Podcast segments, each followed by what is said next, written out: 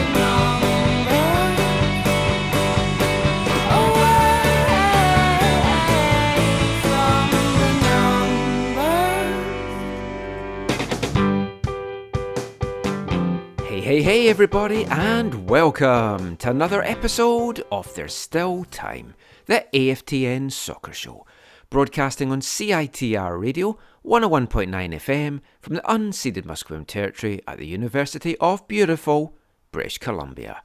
I'm Michael McCall, And I'm Zachary Adam Eisenhower.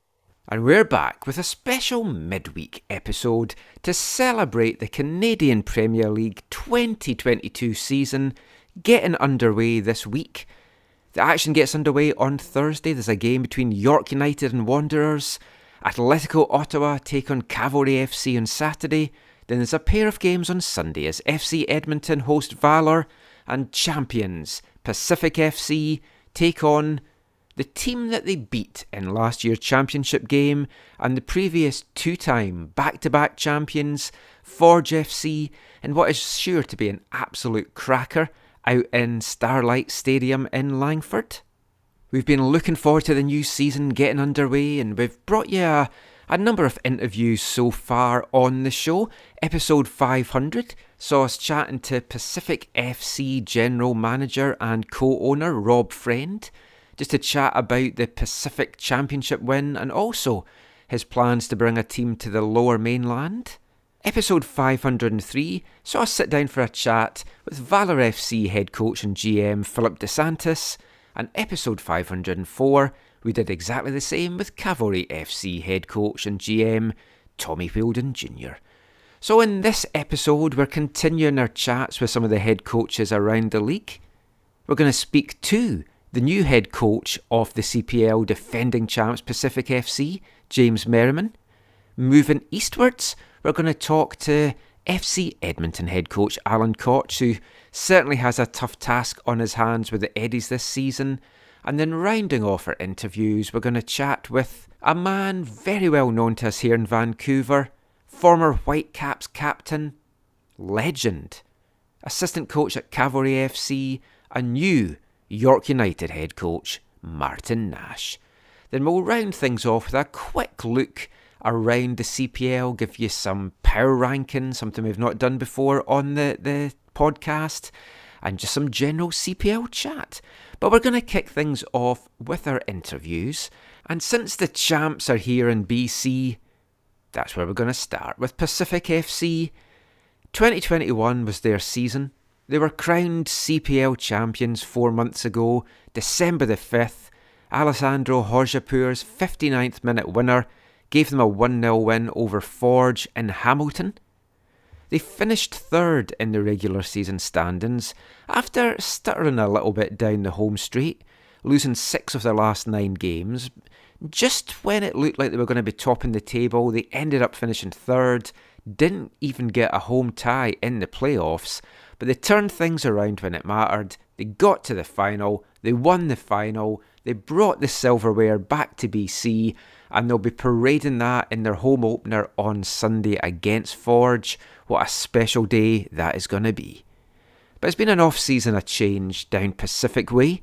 Head coach Pa-Modou Kah left for Texas, and FC Dallas's MLS Next Pro side, North Texas.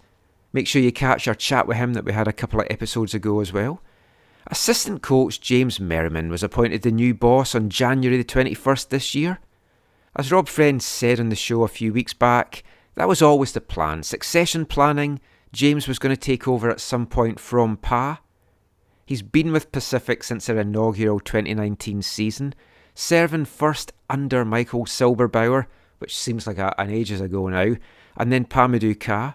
He was previously assistant at VIU in Nanaimo, then came to the mainland with SFU, where he was assistant with Alan Koch for two seasons before moving to the Whitecaps Academy and working with a number of different age groups there throughout the years. The 36 year old Nanaimo Natives family have a long and proud history in football on Vancouver Island.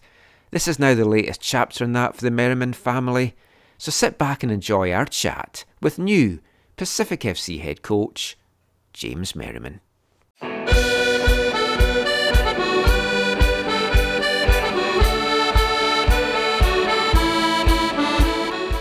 Thanks for, for joining us to, today, James. Uh, I guess it's a pretty hectic time, just a, a week out now to the, the start of the season. It must be very exciting for you. Yeah, no, it's it's good. The energy is really good. The group's excited to have a game, obviously, as is the staff and the organization. You can feel the buzz. Um, the stadium's getting ready. Uh, you know, they get doing all their preparations, so we're looking forward to it, and uh, you can feel it for sure. So you're just over two months now uh, officially in, in the job as head coach at, at Pacific.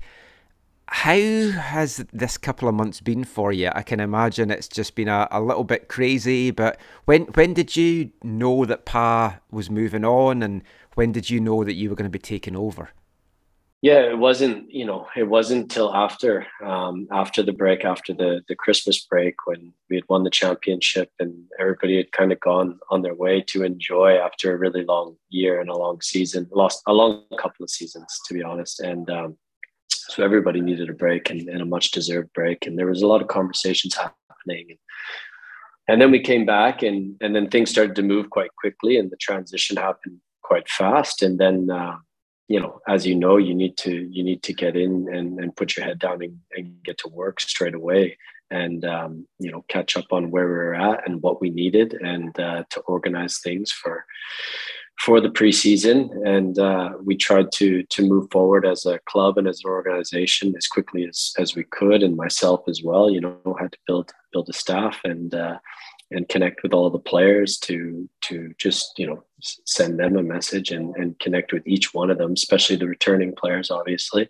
and then to our new players as well. So it was a busy time but um, that's that's that's football as well right yeah, and f- for you, like we, we had Rob on the, the show a few weeks back, and he was talking about your appointment. Talked that that was always the plan. It was always succession planning.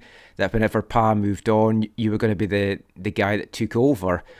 Emotions wise, for you, how, how was it when when you got the job? Because obviously your family's got such a a rich involvement with football on the island. Like, what has it meant emotionally for you and for your family to, to have this job now? Yeah, I think proud, right? Uh, my family, my dad's, you know, everybody, we, we've been in the game. My, my family's been in the game on the island. Um, my, my dad played here and he's obviously coached here for, you know, 20, 30 plus years and had success at the university. And you know now enjoys watching our matches uh, at the stadium on on the weekends with Pacific. So uh, it was a big moment for for them, and and they're excited. Um, but uh, they've been here since day one of the journey, and it it's an excitement and a, and a proud feeling. But also, you know, we've been a part of the organization, been a part of the club since day one, and feel very connected to that with my family, with my friends with a lot of the players that we have that, that have come into the organization that we would worked with previously. We've kind of got that family feel here at, at the club at Pacific. We want to keep that. Um, so I think proud and, and excited and uh, yeah, everybody's been everybody's been great. The reaction from from especially friends, family, and, and the island community, they've been very, you know, kind words, and uh, I'm I'm looking forward to get getting started and and uh, getting after it. You know. Well, before we kind of look at the, the season to come, let's just rewind a, a little bit back to the championship. It's four months ago uh, that Pacific won that. Does it still seem just like yesterday? What what was that final like for you? It doesn't seem like just yesterday. I mean, we've been we've been working, and we've had you know we're uh, we're working hard uh, with the new team and for the new season. But um, yeah, time time can fly as well, and time goes quick. So the championship was was amazing. It was amazing uh, team performance and team effort from players, from staff. Everybody came together. You know, we we had been in first place in the league and and we're doing quite well for a long spell there, and uh, and we had dipped a little bit. Um, you know, coming into the playoffs postseason. So we came together as a group. We came together as a staff, and uh, you know everybody did a great job to to maximize our performances and get what we needed done in those last two matches. And the championship was an incredible feeling and it's something that will bond that group and bond our group for forever. And it's something that nobody can take away from from everybody that was involved there. So it was an amazing accomplishment and a great feeling and a great feeling for the club. And now we just want to build off of it we want to take that and take steps forward from it. You know that's the that's the plan. That's the purpose of that. So yeah, and I, I, guess as champs, you're going to be the, the team now that's that's got your target on your back as well. So you're going to yeah. be the ones that people's gunning for, which is going to be nice, but it also going to mean that when teams come now to play or you go and play them, they're going to raise their game a little bit. Absolutely, and and that's something that's been talked about and, and been brought up in all these conversations that, that we've had and that I've had. But the players know, you know, the player the players know that the the team knows that that's that's coming, and it's also what they want. It's what we want to compete and to win. Everybody wants to win and, and also develop. You know, to to develop. There's no easy games. There's there's no easy games in this league, anyways. But even more now if a team's going to come, then you need to be ready right from the start. So we need to be prepared. We need to be ready. We need to have a good mindset, a good mentality going into every game. And I think we've got a humble enough group. Uh, they understand that. We understand that. We know that, and and uh, we look forward to that. Those challenges every, every match. You know, embrace it. Yeah, and you locked up a number of, of key pieces in the off season as well. But it was also like aside from you taking over and Pa moving on, there, has been a lot of change as well in the off season. If we look mm-hmm. at kind of one of the the big things, which I, I know when we spoke to Rob, he said this is something the club want. They want to move players on to the higher level. You've moved on Kadin Chung, you've moved on Lukas MacNaughton, both going to, to TFC. Is that where the club's at just now? Have these guys for a couple of years, and like you've known so many of these guys for many, many years through through the Whitecaps. Mm-hmm to take them on to the next level, to to move them into. I, I know folk don't like to look at MLS above CPL, but as things currently stand, that is what I guess the next level is for them. That that was always the vision, clear right from the start of the project, right from the start of the organization. Um, you know, from from our standpoint as Pacific, we wanted to bring in young players. We wanted to give them an opportunity to develop. We wanted to give them a platform to move to the next level whether that be the MLS or Europe or or a different market. Um, that was always the plan. Clear, clear is that we wanted to be competitive. We wanted to win games, but always, always developing players and giving players opportunities. Um, and with Kadin and Lukas, that's what we saw. You know, right from the very start, we we knew both of those players uh, had big potential and they needed this they needed the the repetition they needed the games the matches to get to where they are and then you see how they're doing they, they're doing very well you know lukas has been great he started again on the weekend he's doing he's doing a great job at yeah. tfc and and they've adapted really well so i think you know players need opportunity to, to, to keep going. You can fall out of situations quite quickly. You know, that's how football is. And that's what the CPL provides. Um, but from our standpoint at Pacific, that's always been a clear, clear goal and, and part of the vision for our organization for the club. The thing as well with the CPL, it's players moving between clubs in the league, and we've seen it so much mm-hmm. in the mm-hmm. last couple of years. And then obviously you lost two key pieces to a big rival in Forge with Terran and Hojabrpour going there. Yes. How big losses are those for you, do you feel? And is it tough to lose them to a team that you're really going to be battling with for, for the championship? Yeah, it, it, was difficult for those two players. You know, we we've had them in our organization from the start, and uh, but that again, you know, clubs do this all over the world, and uh, and, and in, in every league, this this is something that happens, and you know that also is showing that if if uh, a top team in our league, Forge, is wanting to come in and take players from our from our group, that shows what we're doing and and where we're at as a team as well. Um, you know, we had we had uh, set goals for for them to you know make moves like Lukas and and Kadin, but at the end of the day, the players make their decisions, and and that's up to them, and, and we respect that absolutely. Um, but I think that that happens in every league, and uh, that happens all over the world, and it's it's part of the growth of, of this league as well, and I think it'll continue aside from the guys moving on, you've made some really big additions as well as locking up, as I mentioned, a, a lot of the guys fr- from last year. Just to look at some of the, the guys that you've brought in. In the back line, I guess you can look at this if you want as like the replacement for Lukas is Amer Didic, who I've been a big fan of for a couple of years. When he was here with the Whitecaps last preseason, I was really hoping that they were going to to take a look at him and, and sign him. Mm-hmm he looks like a, a fantastic addition for you guys. And I know you might not be able to say this, but for me, I feel he's actually an upgrade on, on losing Lukas.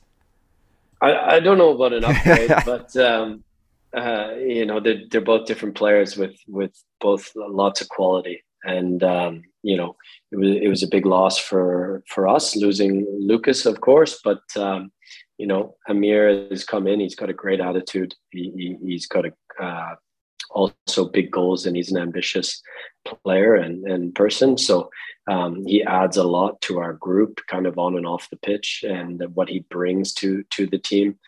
Uh, again, we have Abdou Samake as well. You know, uh, he had a great season last season, and he's continued to build the last two years. And excited to to see what he can do. And Thomas uh, TMG is is back in the group. So between those three central defenders, it was a very, very competitive. Um, but that's what we want. That's what we want in our daily environment. And Amer's come in and, and fit right into the group. So he's training well, and, and I'm looking forward to continue working with him.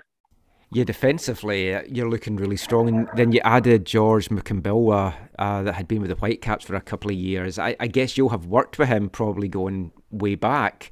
What, what do you feel he's going to add to the group? Yeah, I had I had worked with George in you know a couple of different times. I was never directly his coach, but in the academy, obviously in Vancouver.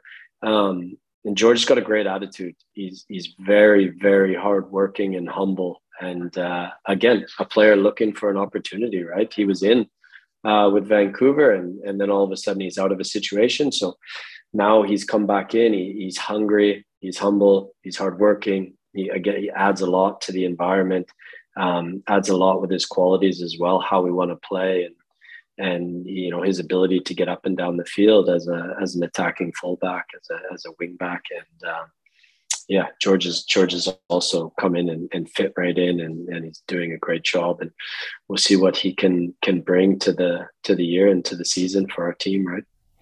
And another addition is I'll probably murder his name here, but Janeiro Daniels, the the Dutch guy, he's got experience. DJ.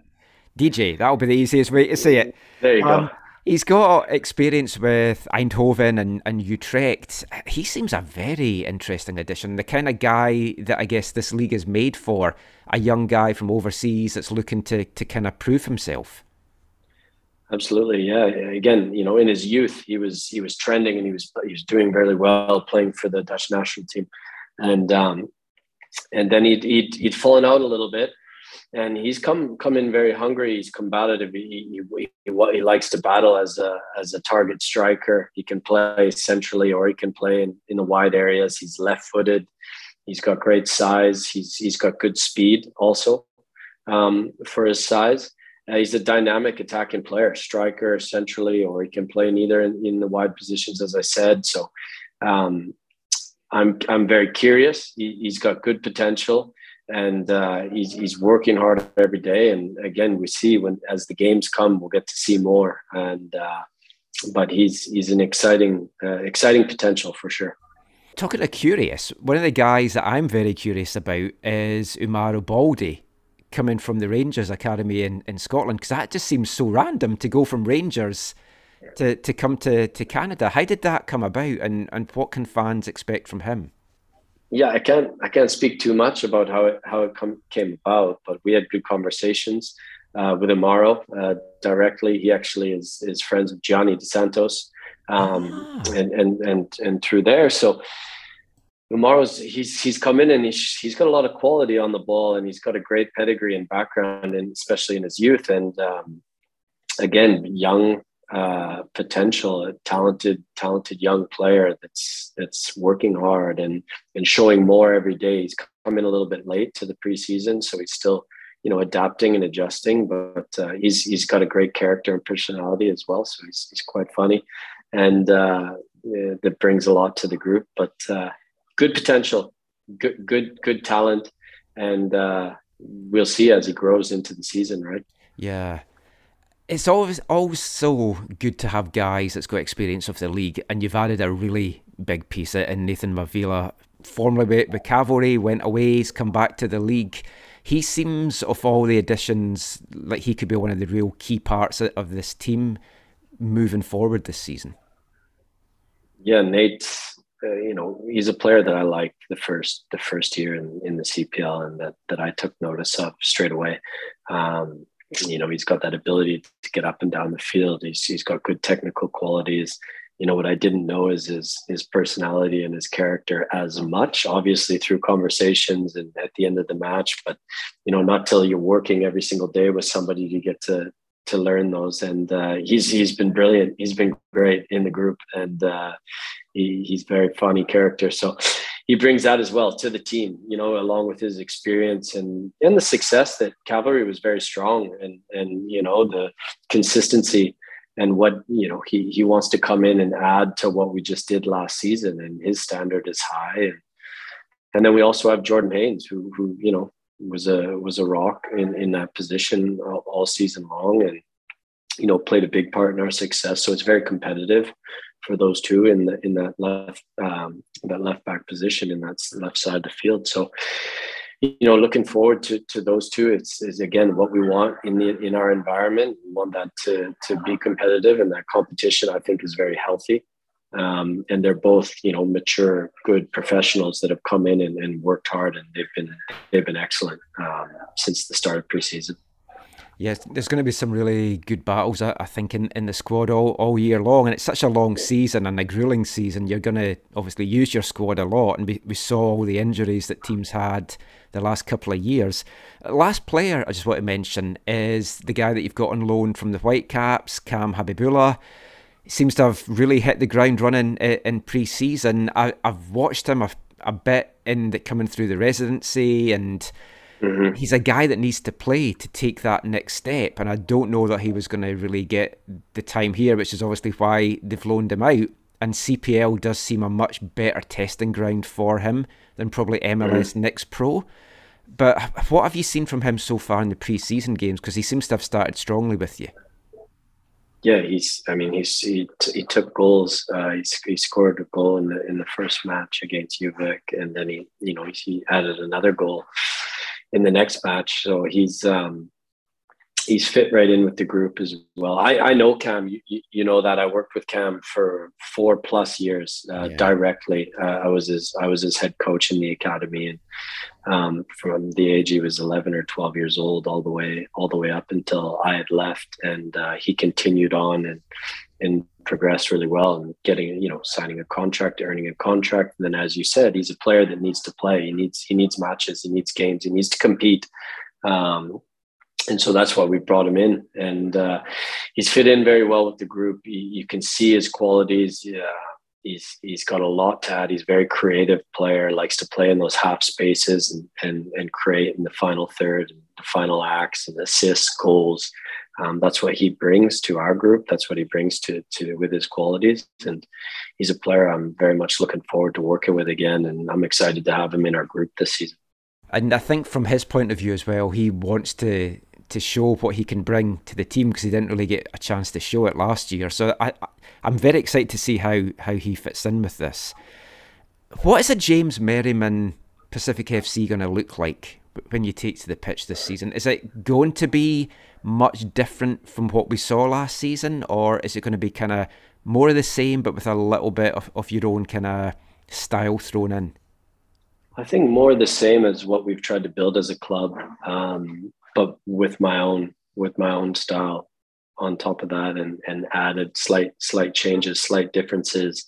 You know, there's also the group that's returning. You know, they they've put things on the table that we think we can do differently or, or better or improve on that we've tried to continue to improve on over the years. You know, which is uh, I'm thankful that I've been here since the beginning and seen the progression of, of those players and those, you know, that group. So it's not going to be a ton of changes and, and a completely different style and way of playing, but definitely want to add my ideas to the group and, and slight changes. And also, you know, I've had great conversations with leadership players in our team, returning players and, and things that they see that, that, that they really want to improve and goals that they've set, you know, individually and, and as a group. So, um, yeah, as the games come, we will uh, you will learn and, and and we will see and and uh, you know that's that's the joy of it is trying to get those ideas across and continue to work on them every single day and every match. First game coming up on Sunday, Forge coming to to Langford. It's going to be a repeat of last year's championship game.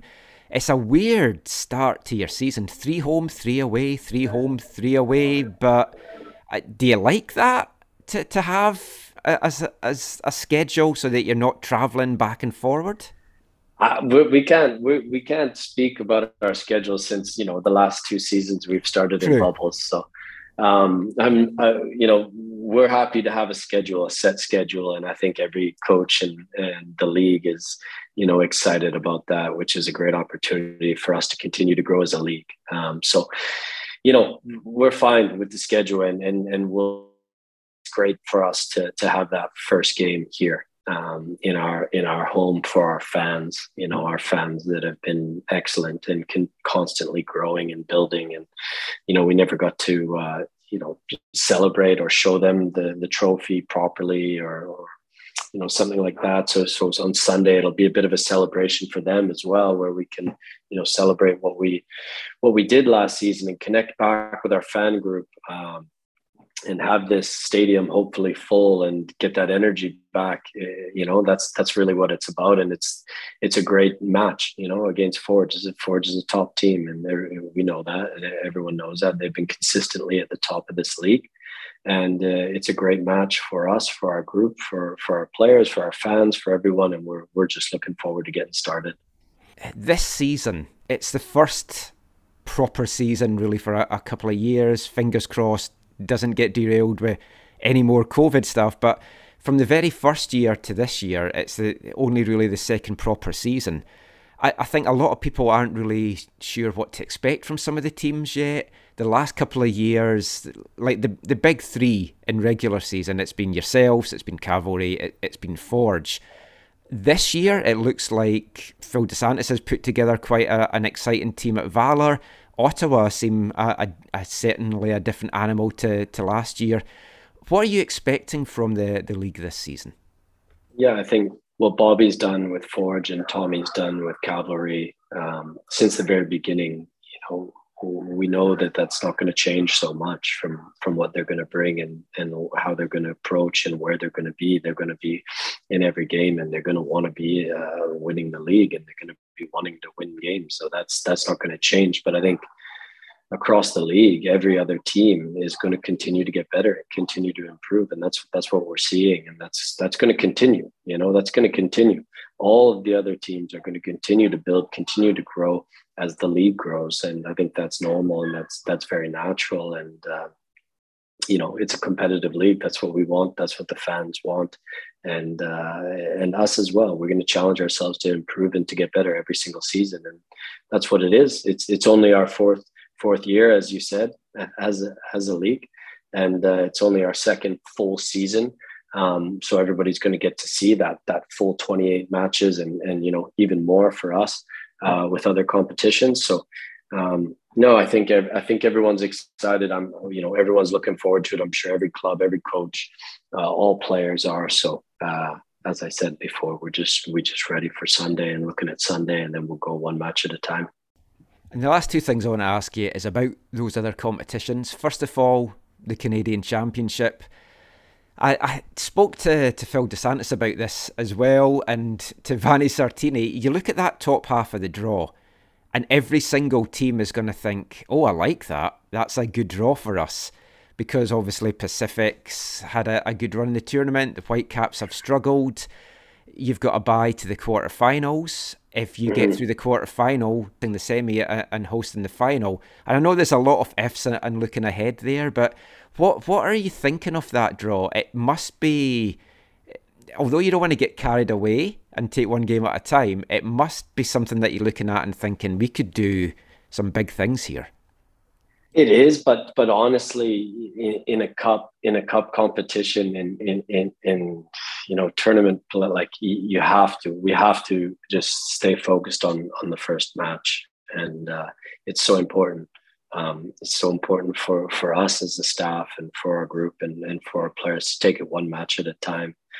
Um, you know, we we wanted more last season. I know that, and um, you know it was a it was a, a good game and, and a great team that we played against in TFC and in what that game was and, and who was on the field and uh, as was it here against the Whitecaps and, and it was a great atmosphere and a great great match played by us here at, at home and uh, but the, but the, again the group is hungry the returning players are hungry they want they want more they want to go further they want to challenge themselves but I think you know every manager will, will say that uh, it's important you take it one match at a time in a in a cup competition.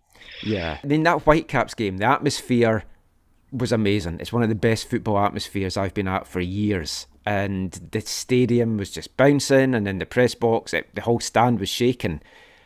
I'm expecting it's going to be like that during the CONCACAF League games. How important is that tournament to the club, and what kind of atmosphere are you expecting? Because I, I think it's going to be another one of those magical midweek nights in Langford.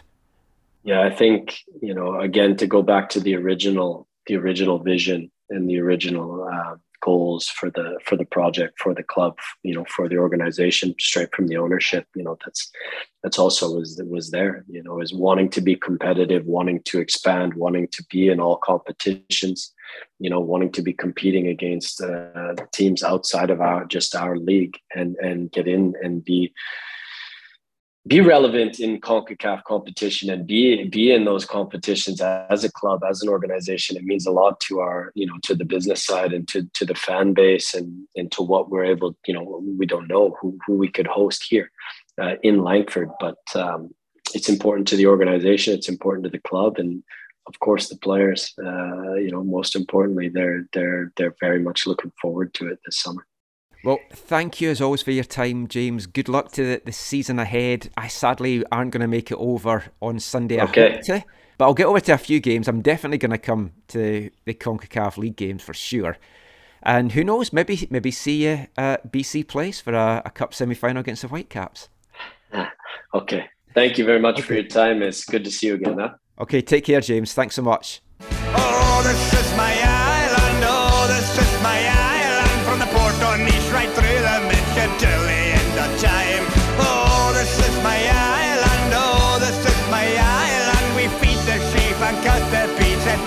Day we die. Thanks to James Merriman there. Zach and me will chat a little bit about Pacific and the other seven teams when we do our power rankings for the CPL in the final part of this episode. Pacific will certainly have targets on the back this season as champions. They're the team that everyone else wants to knock off, as James talked about there. Now, that's a far removed situation from the one that FC Edmonton find themselves in this season.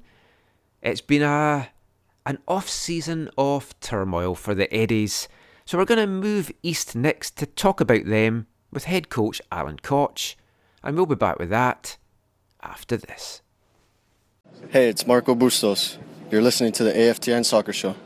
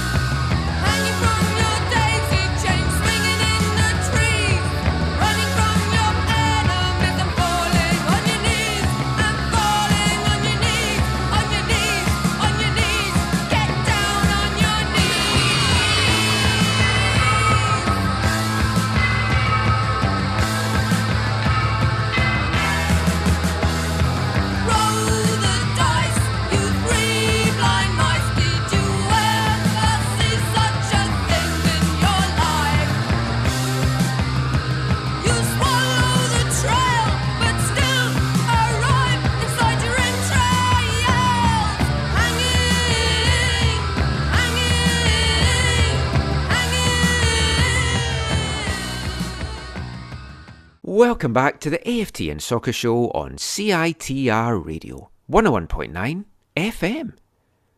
And kicking off this part, it's our Artist of the Month here at AFTN for the month of April. English post punk band Siouxsie and the Banshees. That was their third single, Playground Twist, the only single to be taken from their 1979 second album Join Hands, peaked at number 28 in the UK charts. And we'll have another song coming up from Siouxsie and the Banshees to kick off the next part. Now, in part one, we heard from Pacific FC head coach James Merriman, and we mentioned that he was an assistant to Alan Koch at SFU for a, a couple of their successful seasons in 2012 and 2013 before moving into the Whitecaps Academy. Alan is about to head into his second year in the CPL with FC Edmonton, and it's been an off season of massive upheaval for the club as they look for new owners, with Tom Fath walking away and handing ownership over to the league at the end of December. The team missed the playoffs last season, finished second bottom in the table. 20 players were technically let go by the club in the off season, only two were re signed goalkeeper Darlington Murasiranwa, and former Whitecaps residency player T-Boy Faya. And it's been a slow build of an off season, an off season of turmoil, I had described it as there in the first part. At the time of recording this, though, they do have 20 players now signed as a squad. Seven are new signees to join the, the two that were held from last season, and 11 are loanees two from TFC, and nine from three teams around the CPL. It's been a bit of a mess. It's been a bit of a nightmare. By the end of it, they've got a team. They're ready for the 2022 season. And I think it's a team that a lot of neutrals will, will certainly be getting behind with everything that's going on for them. But what's it been like for Alan Koch this off season? Does he have any hair left? Is he still smiling? Well, let's find out as we sit down for a chat with FC Edmonton head coach Alan Koch. And we call this land South Africa, the Cape of Hope to the Northern Star. But the hope and peace will never be apart. So, thank you for joining us uh, again, Alan. It's nice to see you've still got hair and yet you're still smiling because I think it's an off season that you wouldn't really wish on, on any team or any coach that you that you must have had. Uh, Michael, you know this. I'm I'm to the point. Honestly, this has been the most challenging, uh, difficult off season in my 22 years of doing this professionally. Um, it, it's been everything you you can imagine there's there's been optimistic moments, there's been challenging moments, there's been silent moments, um, but we are here today. Uh, and at the end of the day, I've said this to a few people now. I think the biggest positive out of this is Canada has not lost a professional football club, uh, and I think that would have been catastrophic, not just for Edmonton, but I think for the entire country. Um, so that's a big positive, and and kudos to everybody that's worked very hard to keep this club in place. Yeah, we were talking about that, and it's like Edmonton was a, a, a, city and a team that invested in football in this country before it was the popular thing to do, and before the league, and before all the attention of the national team. And it, it would have been terrible to, to, to lose the team. There, there'd been lots of rumours last year that, that Tom Fath was was going to step away. Then he handed the club to to the league at, at the end of last year. Can you talk us through a, a little bit about what it's been like since that happened? Because obviously you let so many players go, you lost your coaching staff, you've had to get a lot of loans from from around the league. Just what I mean, challenging you said, but I think that's probably a, an understatement. Just talk us a little bit about what it's been like for you. Uh, honestly, it hasn't been fun uh, at all. Uh, I think last year I came here with uh, a plan and a vision to, to try do something special. I felt like we did a lot of good work on the field to take us from one point to 28 points. Didn't happen overnight. That took a lot of hard work to, to progress from that perspective. But as the season went along, you could feel there were certain things that maybe weren't quite going in the right direction. I wasn't fully aware of what was happening uh, until the end of the year. Uh, and then we've really had to just pivot and adjust and, and mold and morph and and do so many different things to really keep this afloat. Um, we definitely had a plan. We wanted to keep a lot of the players that we had. We wanted to keep a lot of our staff, uh, but we we weren't able to, for a significant amount of time, make decisions. And when you're not able to make decisions in football, other people are going to make decisions for you. Uh, and that's where we lost a lot of players. We, we wanted to keep Fraser Edge. We wanted to Amer Didic. They, they wanted to stay. Uh, but uh, they got to a stage where they didn't have contracts, they didn't have jobs, and, and they had to go find other opportunities. Uh, the same happened for staff too. Uh, I was very happy for, for Brendan Shaw to go join the Whitecaps, so we wanted to keep him. We wanted to stay, uh, and he didn't have anything with us. So then there was an opportunity for the Whitecaps to step in, which they made an intelligent decision to to pick him and, and bring him back to BC. Um, so those are frustrating moments uh, because you work incredibly hard to bring in players and bring in staff. Uh, but now we've had to adjust. We, we've had to pivot. Uh, I think we felt sorry for ourselves for a few seconds, uh, and we just got on with it. Uh, we are where we are today, and it's an organized scramble. To be quite honest, we we've scoured everywhere to try find players. The league has put a mechanism in place where we sign players to other teams and then they loan them to us. Uh, I completely understand why they're doing it. The other owners are paying our bills. Um, so they should be getting something for it. Uh, and that's why they put that mechanism in place. It's, it's not good or fun for us to be developing players for other clubs. Um, but for us to continue to have a professional football club for the league not to lose a franchise, this is what we have to do. Um, so I feel like we're doing a lot of selfless work uh, right now to help this club, help the league. Uh, but I said this a year ago when I came back to Canada. I've come back because I want to help grow the game.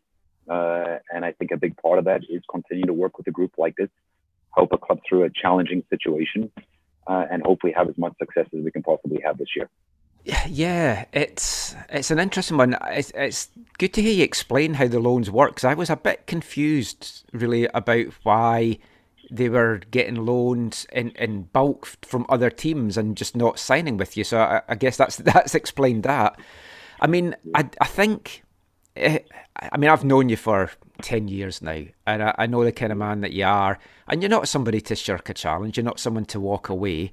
But there must have been times when you must have been thinking, do I want to do this? Should I go and look for something else?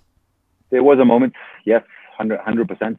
Um, it didn't last very long, to be honest, uh, because I'm committed to this. I, I, came here to try to turn a club around. Um, I took this job when the team had just got one point in the 2020 season. Um, so I felt like we did a lot of good work last year to progress and build the club up. Uh, we've now just taken another almighty punch. Um, but what are you going to do when you get punched? Are you going to turn and run away, or are you going to stand and say, you know what, we're we're going to man up. We're going to embrace the challenge, and we're going to keep on fighting. Uh, and that's part of this challenge. It's not a it's not a traditional challenge. It's not like I've gone to a football club where everything is smooth and dandy. I got you. There were some challenges. We now have different challenges, um, but we're embracing these. We we have a new president who's come in, and he's working incredibly hard on the business side to to get everything it's not going to be perfect by any means, and, and he acknowledges that, but he's trying to put some building blocks in place. I think he's doing a good job from that perspective, and we're doing the same thing on the team side now too. Uh, we've been able to retain some players that are contracted to us. We've also been able to retain some players that have signed with our competitors and are getting loaned to us. Uh, but it, it, shows a little bit of confidence in the work that we did last year. There, there are some of our players that are coming back this year. I don't think people realize how much they've actually sacrificed to stay part of this project. Uh, they've given up a lot to say, I want to go back to Edmonton. I want to be part of this, and they want to help us build this. Um, so I am very, very grateful to have some of those players that have come back and are going to be part of our team this year.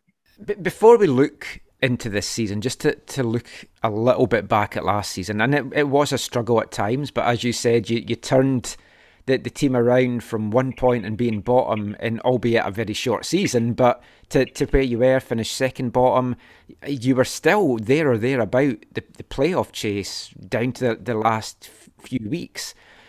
Then when you see how the team played in that last game against Valour, uh, was there an element of frustration as to where was that fight, where was that performance earlier? To be honest, I think there was an element of realism in that game. It, it, showed how far we'd come because there were moments in that game where we played fantastic football, but it also showed uh, the challenges that we still had. Um, I'm, I'm very much a realist. Like we, to build something in this business, it takes time. It doesn't happen overnight.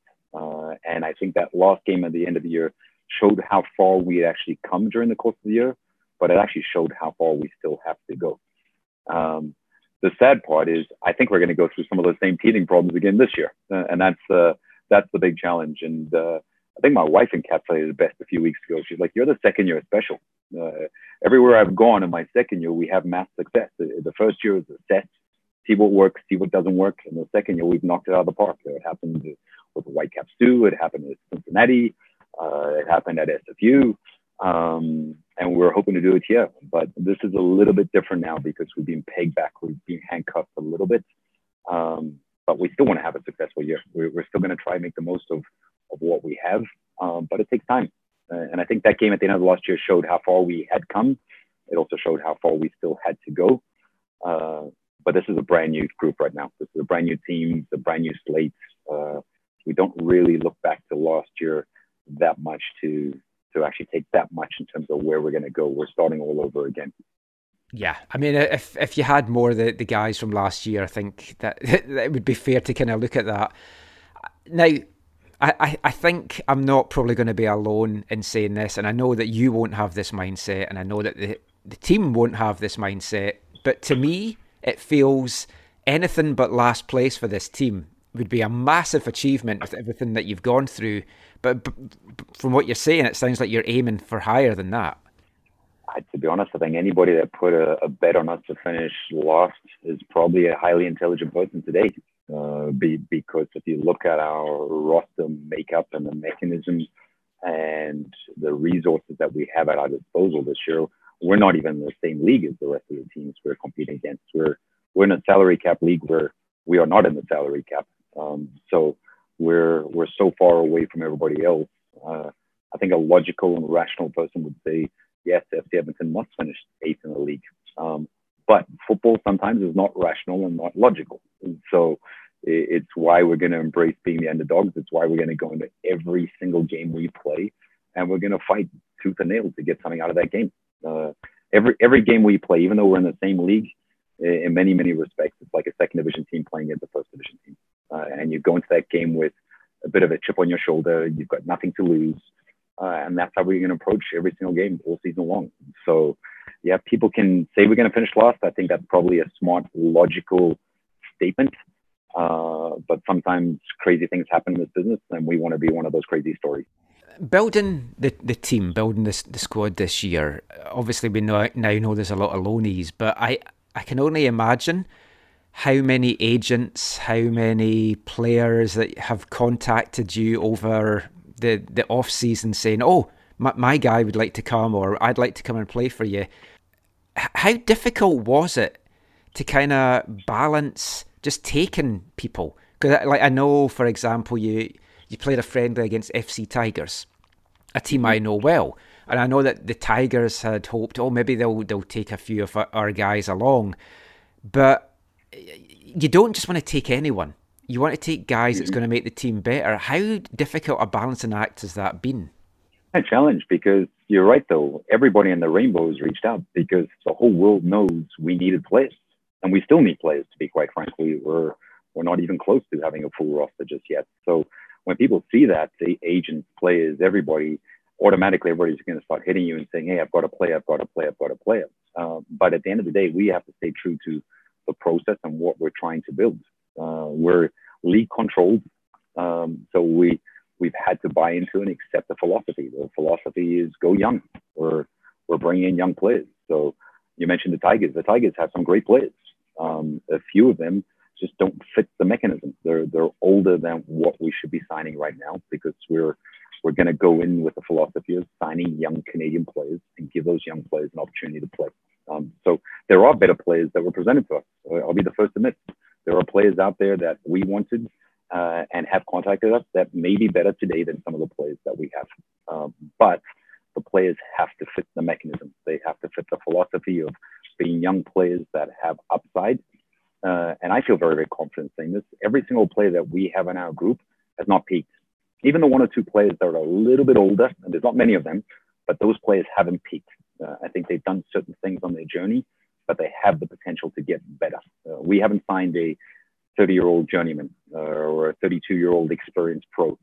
Part of the philosophy is go young, give these young guys an opportunity to show what they can do. And it's tough because when you're all young, uh, maybe we're missing a little bit of experience, a little bit of maturity at times. Uh, and I've managed teams like this before. Uh, it is a challenge. You want to try find the right balance of youthful exuberance and experience.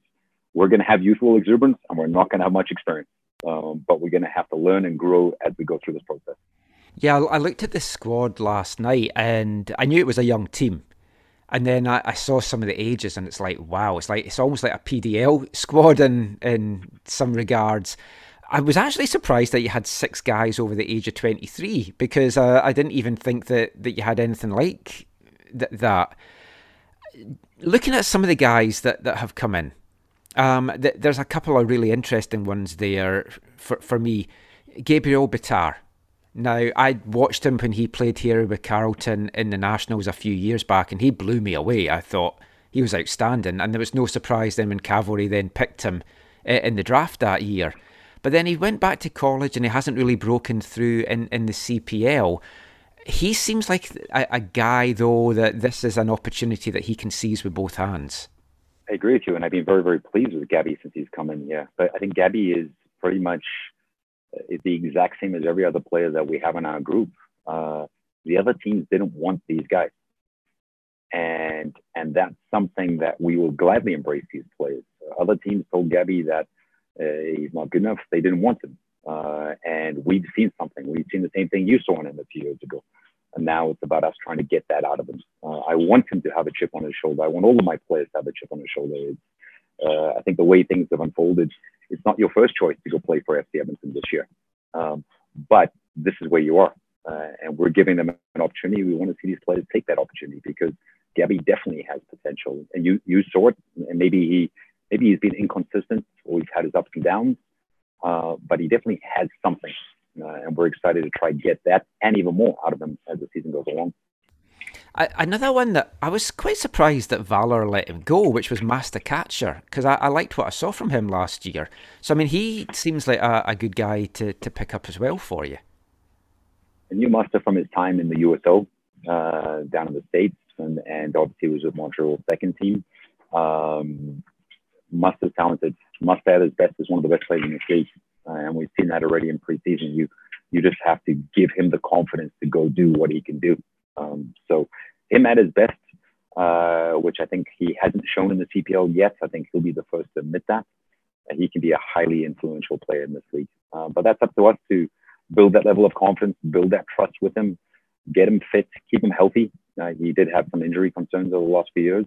Uh, get him on the pitch, uh, and make the most of him. So yeah, I, have I've seen positive things from him before. Maybe he hasn't been that consistent over the last few years, um, but if we can get him back to his best of a few years ago, I think we're going to get ourselves a very good player. I mean, that, that's the thing with consistency as well. In the CPL for the first few years, because teams are using their rosters so much, maybe players aren't getting as a bigger run in the team as they maybe would in the past, which I think now with, with you guys, they might get that chance. And looking at some of the, the loanees, like a couple of guys that, that you had before, Shamit Shome coming from Forge, Tobias Warschewski. I, I think he was good to get him back. He he got four goals last year, and he, he looked he looked good for you. Toby was fantastic, to be brutally honest. This, this is a player who could have and should have played in the higher level uh, in Germany. He had mass success as a young player and hit a little bit of a wall um, but we managed to get him over here, got him confident, got him fit, got him back into shape. So we are highly impressed with him. But he's another one of these players. Him and Shamit are two great examples. So is Gonzalez. That they they literally want to come play for us, uh, and that is why they're here. Uh, they've used the mechanism to sign for other teams, but they were adamant and committed to coming back and playing here because they saw what they got out of the experience last year. Um, so we, we've gladly welcomed those guys back with open arms. They made a lot of sacrifices, to be quite frank, uh, to come back and be part of this. Uh, but players like Toby, players like Shamit, players like Azriel, had good seasons last year, and this year we want to help them have great seasons uh, because Toby and Az were highly effective in the final third. Um, towards the end of the season, I think they really figured it out. We want to see if we can get them flying right out of the gates this year. And last one of the the non TFC loanees I want to talk about is Julian Ulbricht from York. He's, so he's a forward. You obviously lost Easton on, Ongaro. And goals are are where in the past Edmonton have struggled a, a, a, little bit. What what what was it about Julian that you liked that you wanted to bring him in? What's funny is Julian and Toby both have the same agent, and Toby's agent saw what we did for Toby last year. Where we got him confidence. We we had him firing all cylinders as the season went along. They reached out to us at the end of last year and literally said, "Could you do the same thing for Julian?" Um, and I saw what he did before he went to York, and he played a lot for York last year. Um, maybe a couple bounces didn't go his way. Uh, maybe uh, football's a crazy business. Eh? Um, so coming here, being in a new environment, uh, I speak German, so maybe that helps a little bit. Uh, it helps Toby get comfortable. Uh, maybe it's going to help Julian get a little bit more comfortable too. Um, so we're excited to welcome him. We're we're quite happy with our attacking players. We we definitely don't just have one pivotal player. Uh, I think Easton was that player for this club for the last few years. I think this year we're going to have several different guys, guys that will start the game, come off the bench. Uh, we have a couple different attacking options.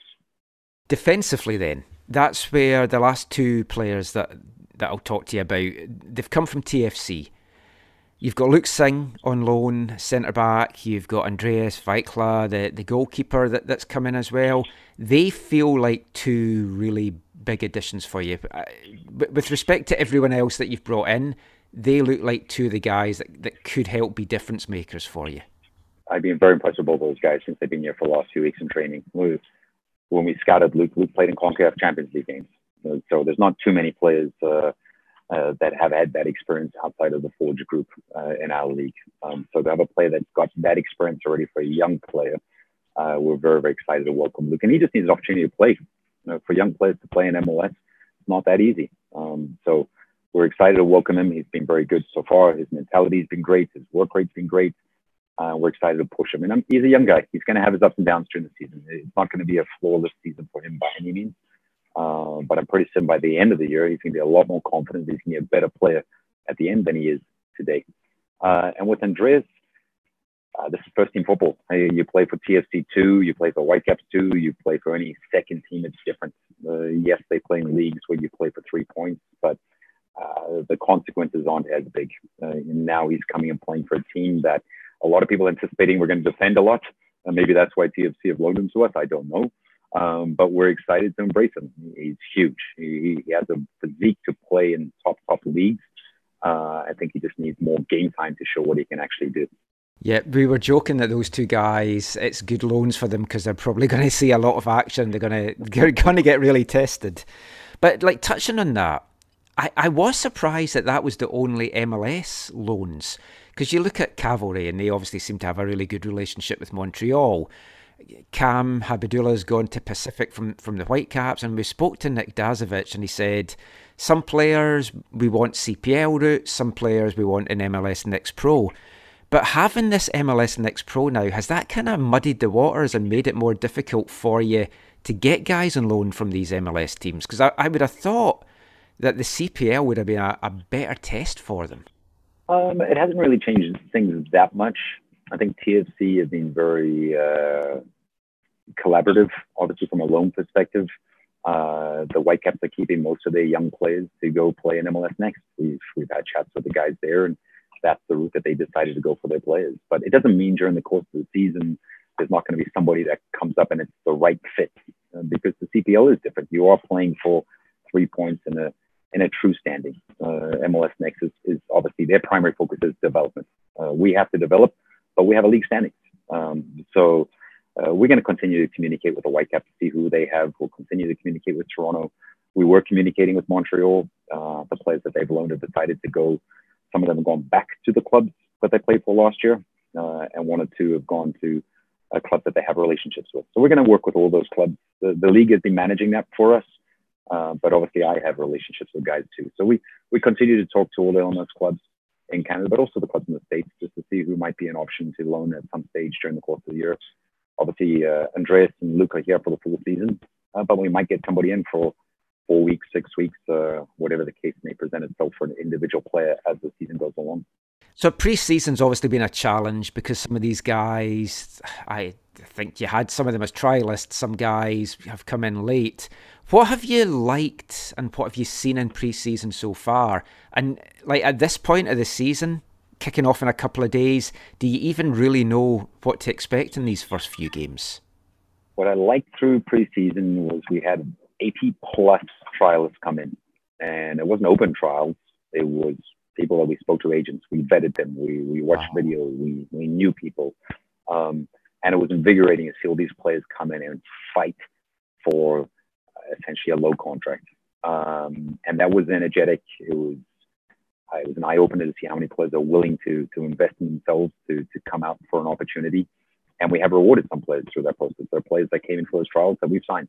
Um, so that was incredibly pleasing. Um, preseason wise, it doesn't even feel like we've started preseason yet.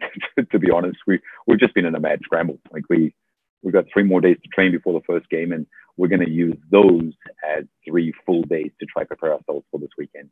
Um, but we're we're not going to be ready for the first game. Uh, anything can happen in the first game. Anything can happen in the second game. But we are definitely going to be a work in progress. You're you're going to see hopefully some good moments from us, but you're going to see some challenging moments from us, particularly through the first four, five, six weeks of the season you got your first taste of, of CPL last year, and it wasn't a normal season, but it was semi-normal, and it was a 28 game season.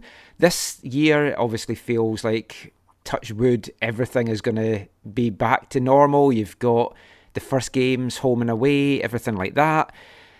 In the last couple of years, there's been three teams that have really stood out, and it's been Cavalry, Forge, and, Pacific there's been a different team make the playoffs uh, in the last couple of seasons as well. But this year, like Valour look like they've strengthened, Ottawa look like they've strengthened. What are you expecting from from the league this season?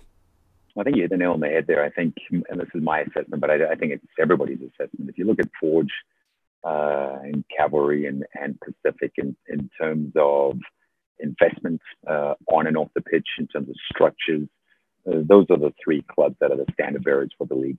Uh, and I think this last year you saw York rise and take that fourth spot um, and join those three teams. But I think now Ottawa, Ottawa's had a fantastic off season. I think they've got a very, very good team in place.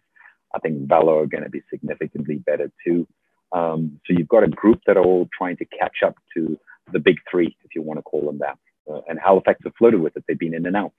Uh, Edmonton, to be quite honest, we haven't really been there or thereabouts. I think we missed the playoffs last year by eight points, so we're not that far away.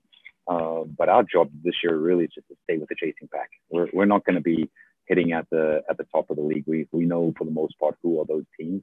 We want to just be staying in contention. Uh, and once you stay in contention, anything can happen. Maybe we grow. Maybe we get confidence. Maybe a couple bounces go our way, and before you know it, we're fighting to to be that fourth team. Um, but uh, no, I think this year is probably going to be the best version of the CPL. Uh, I think the first year uh, it was brand new, it was novel, uh, and then we've gone through two COVID seasons, and, and, this hopefully will be somewhat of a normal season. And you can see the established clubs; I'm sure they will still be at the top, uh, and you'll see everybody else is fighting to try get into that fourth spot. Um, if you were to say at this time, are we trying to get in the fourth spot? No, we're not. We're just going to go day by day, week by week. Uh, that's it. And if we can gain some momentum and things go our way, that's going to be fantastic.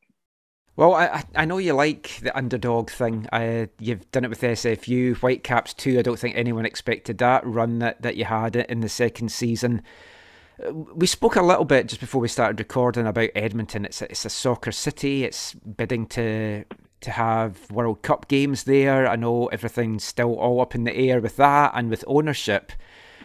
If Edmonton was a World Cup city, I don't know how much you, you feel you can talk about this, but would you think that that would help with an ownership group coming in? Or if they weren't to get the World Cup, do you think that would be a hindrance? And what would be your message for people that are potentially eyeing up buying this team? Honestly, I think it's an amazing investment opportunity uh, because you can see this is a soccer city and not just with the two national team games where they filled the stadium. you see it everywhere in this community. This, this is a massive soccer community. I think it's shown not just last year. I think it showed when they had women's games here in the past too. Um, I think the sky is the absolute limit for this franchise and for our sport in this city. Um, I think 2026 will be a nice bonus, but I certainly don't think that's a necessity for for a new ownership group to come in and say, you know what, I'm going to invest and make this something very, very successful. I, I think everything is there in place. You you've got the the culture in the city. You you have a very small at this stage loyal supporter base, uh, and then it's about coming in, investing, growing it on the field, growing it off the field. Uh, I think whoever is contemplating buying this club, I, don't think they should hesitate for two seconds. Obviously, they have to do all their due diligence, uh, but I think this really is something that could take off in the next few years. Well, I mean, you just have to look the number of Alberta and Edmonton in particular base players that came to the Whitecaps Academy over the years.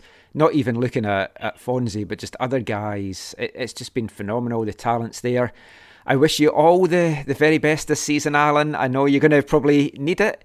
Um, and I think everyone that's kind of a neutral is going to be cheering you on and wishing you well. And all the very best, my friend. Thanks, Michael. I appreciate it. Thanks as always.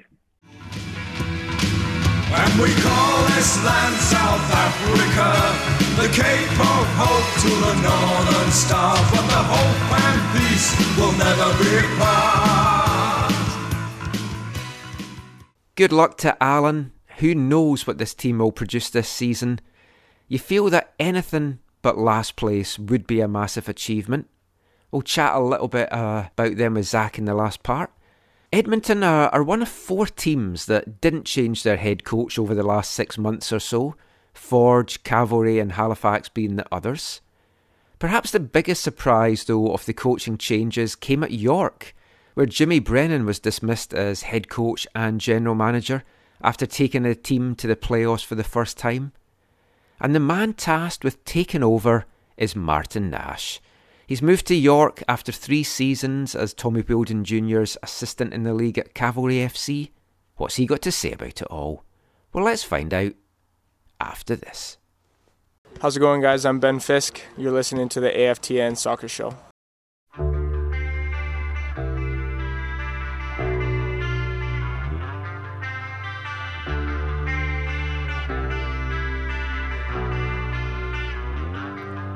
From the cradle bars comes a beckoning voice that sends spinning. You have no choice.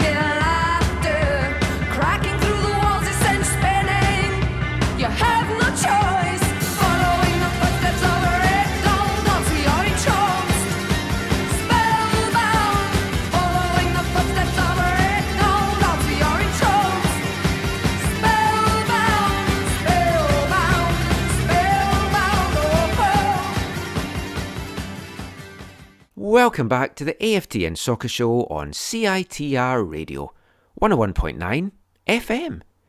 And kicking off this part is another song from our Artist of the Month here at AFTN for the month of April. English post punk band Siouxsie and the Banshees. That was a song from 1981. It was their eighth single, taken from their fourth album Juju, and it peaked at number 22 in the UK charts. Spellbound. And hoping to cast his spell and bring success to York United is first time head coach and a man we know very well here in Vancouver. He's our captain. It's Martin Nash. Nash was appointed the new head coach of York United just before Christmas. As I said, it's the first time he's branched out on his own as a head coach after being an assistant since 2013. He's had spells with Ottawa Fury, including time under Marc Dos Santos.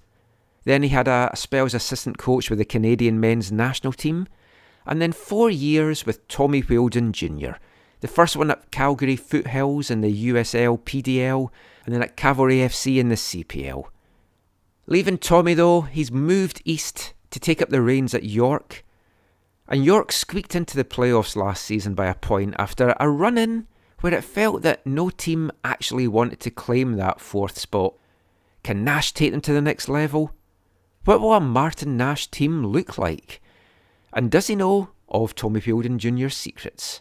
Well, let's find out as we sit down for our third and final feature interview of the episode with Martin Nash.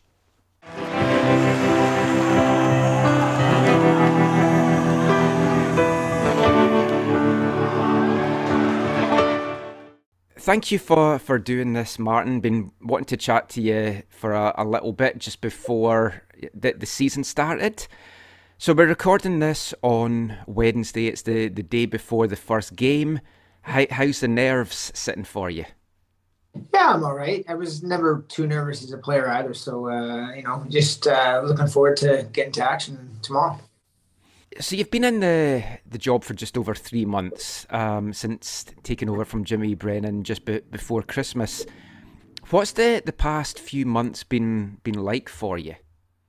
Yeah, I mean, a bit of a whirlwind, uh, packing up and moving and shipping stuff and all that kind of uh, fun stuff. But uh, yeah, it was good. I think from kind of once I got here in early February for for good, it was got settled and uh, was able to start training with the team and uh, get to know the guys and start implementing um, some of the uh, habits and um, structure I want in the team. You've been an assistant since 2013. This is your your first branching out to to be a head coach. What was it about this job that attracted you to that? Why did you decide now was the time that you wanted to to take that step? Um, I've always kind of had that in my head I head coach.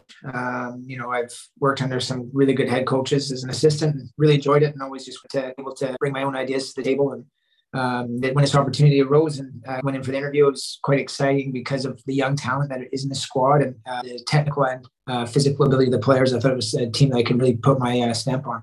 I mean, has it been quite a, a big learning curve for you, or has it been quite a smooth transition into this now from, from what you were doing before?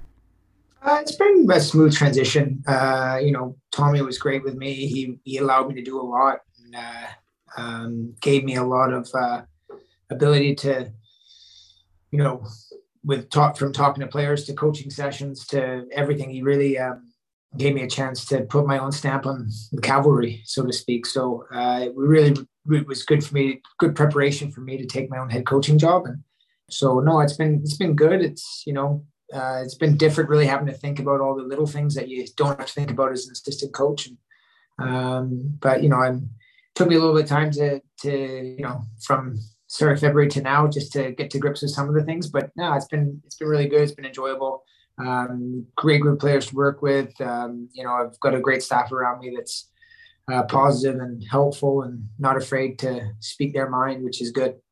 The the last three years in the league with Tommy uh, at Cavalry, what what have you learned uh, about the league as a guy that's kind of played at the top level before? Were you surprised by the quality of it? Obviously, there's been a, a lot of challenges with, with COVID and, and various things like that. But what, what do you feel that you've learned about the league in the last three years? Yeah, I mean, I, I think the first thing and foremost, I've learned there's a lot of talent in Canada. Um, you don't really know when you don't have all these professional leagues and these players don't get the opportunity that there is in front of them now.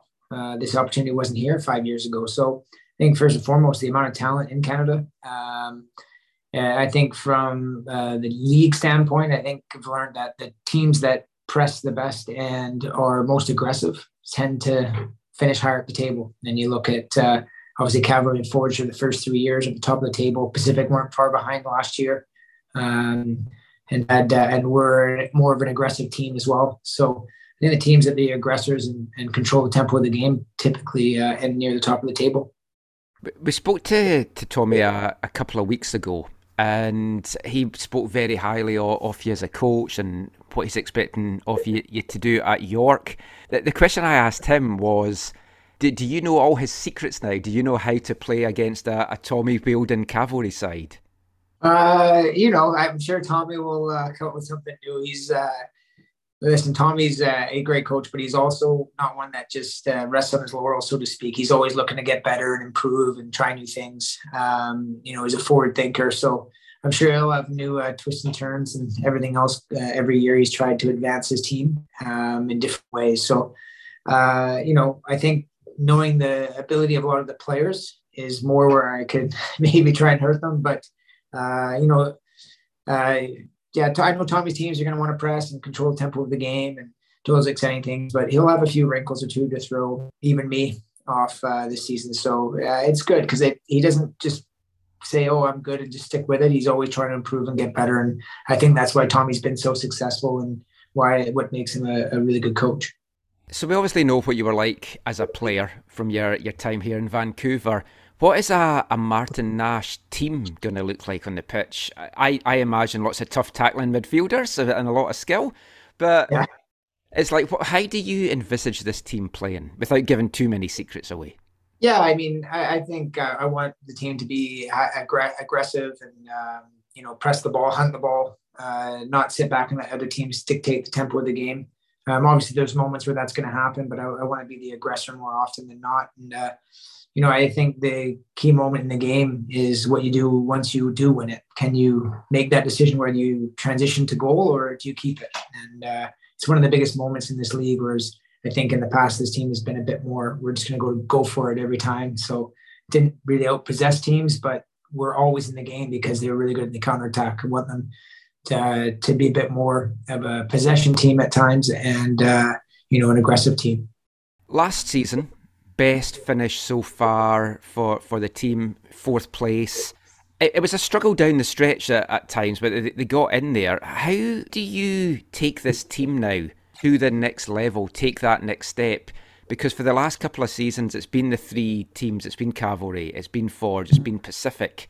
How do you now advance what York achieved last year and take them to that next level? Or is this more a kind of sounding out season, do you maybe feel?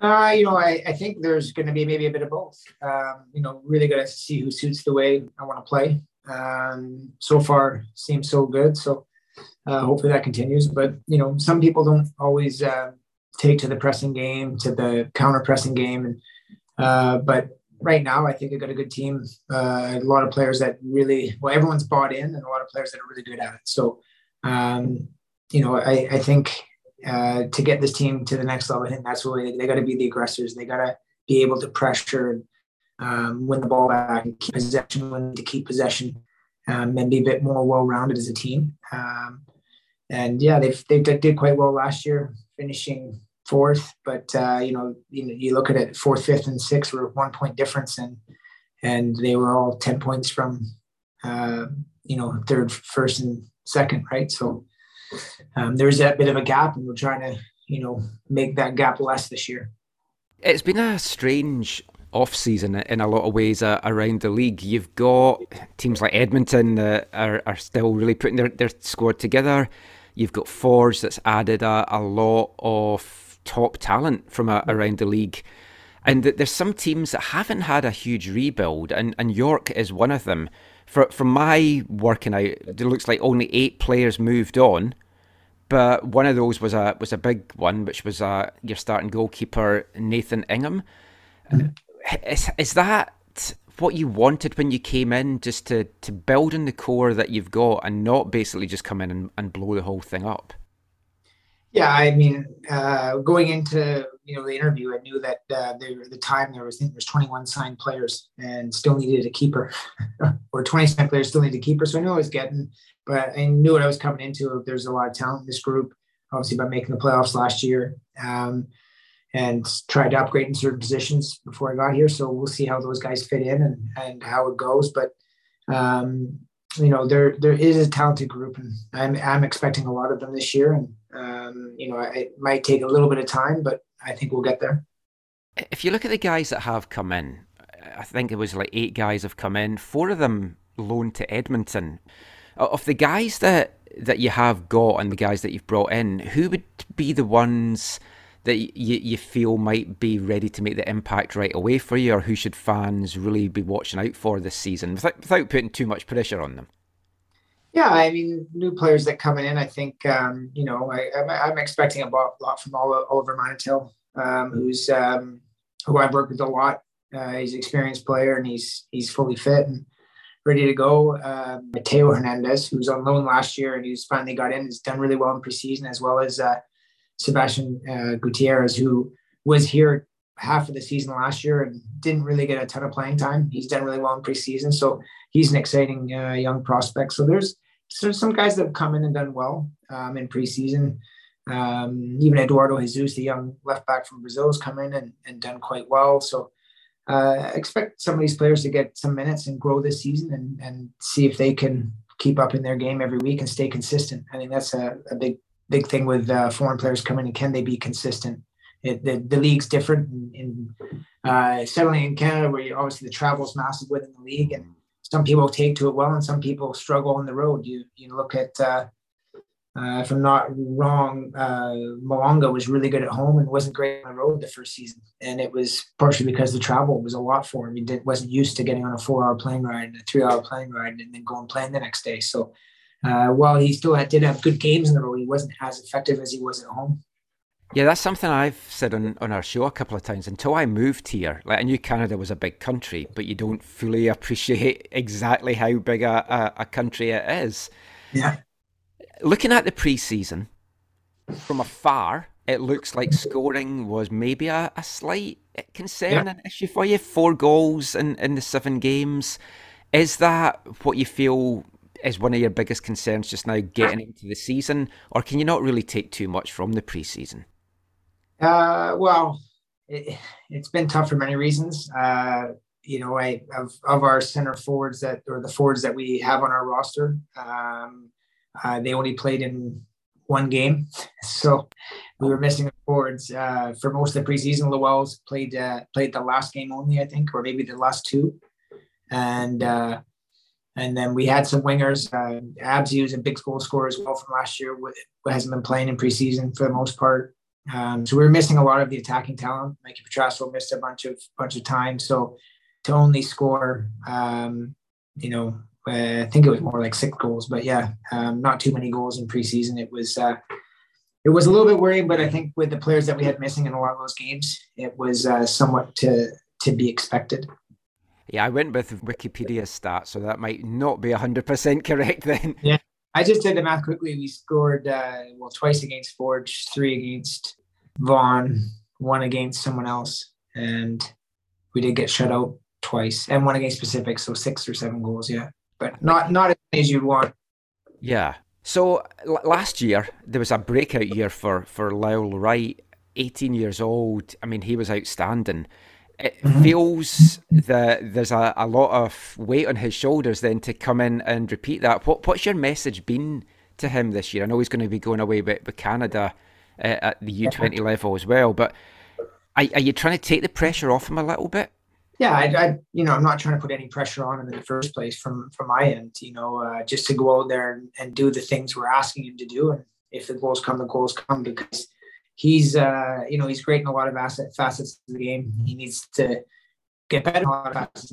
He holds the ball really well. He's really strong. He can finish. He gets into good goal scoring areas. So as long as he's doing all the little things, I think the goals will will come and the goals will uh, be there like they were last year. So I'm expecting a little bit more than you know his stats were last year. Um, st- uh, assuming he stays fit and um, I think he's got a lot of upside. He's a he's a great young kid and uh, has a lot of ability, and it's it's really deserving of a national team call up. And um, hopefully, he goes there and does really well. From the preseason games, what have you liked from what you've seen so far? Uh, you know, I've I've liked the the the way that we've been able to turn and be aggressive, um, and I like that we do have a lot of players that can possess the ball really well uh, which is which has really been really good. So um, there's a lot of good things to work with, and I like the attitude of the players. They've been fantastic. Uh, really been working hard.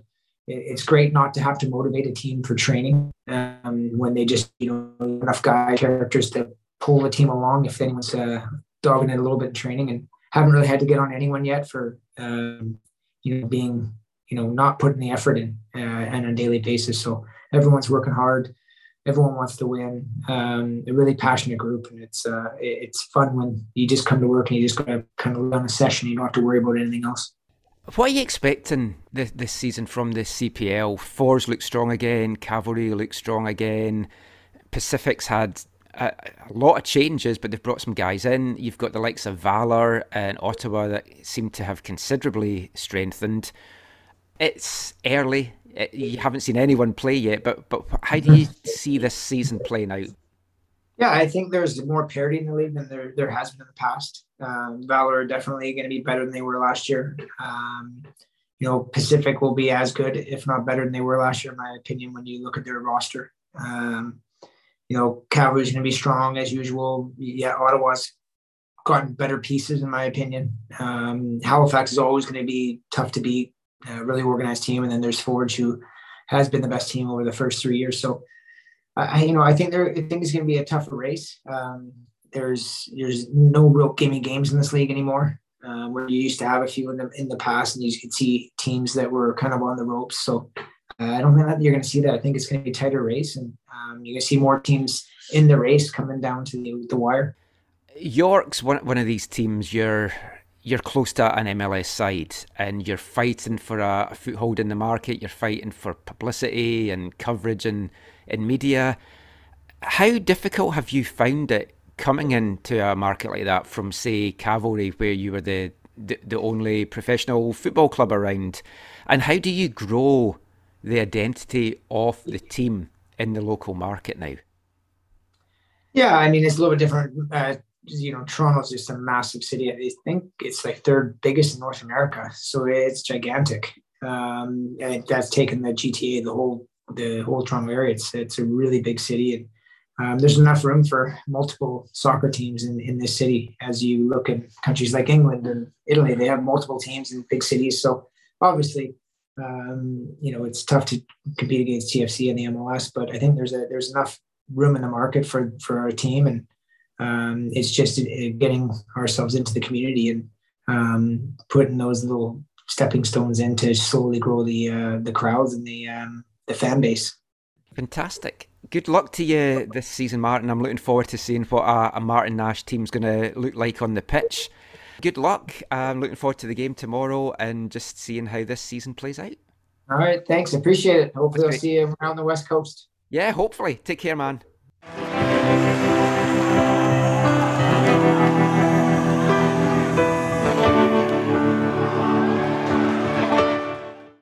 We wish Martin all the very best, branching out of his own.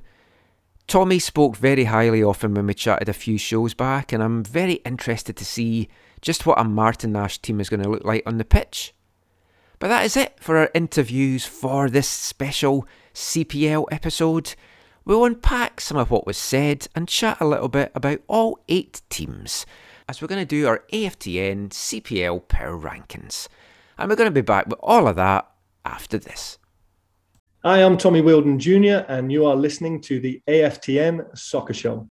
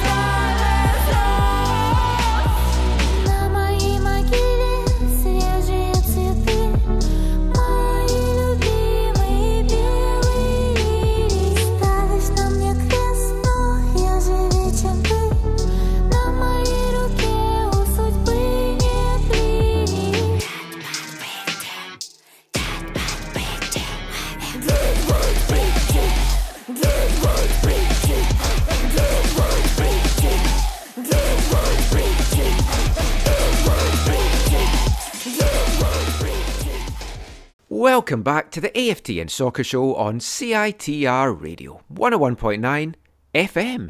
And kicking off this part, it's a band we've played before on the show. They're a Russian band, but before you throw things at the the radio or wherever you're listening to this podcast, they're, they're a band that we've talked about. They're very anti government, they're very anti Putin, and we were a little bit worried about them a couple of shows ago.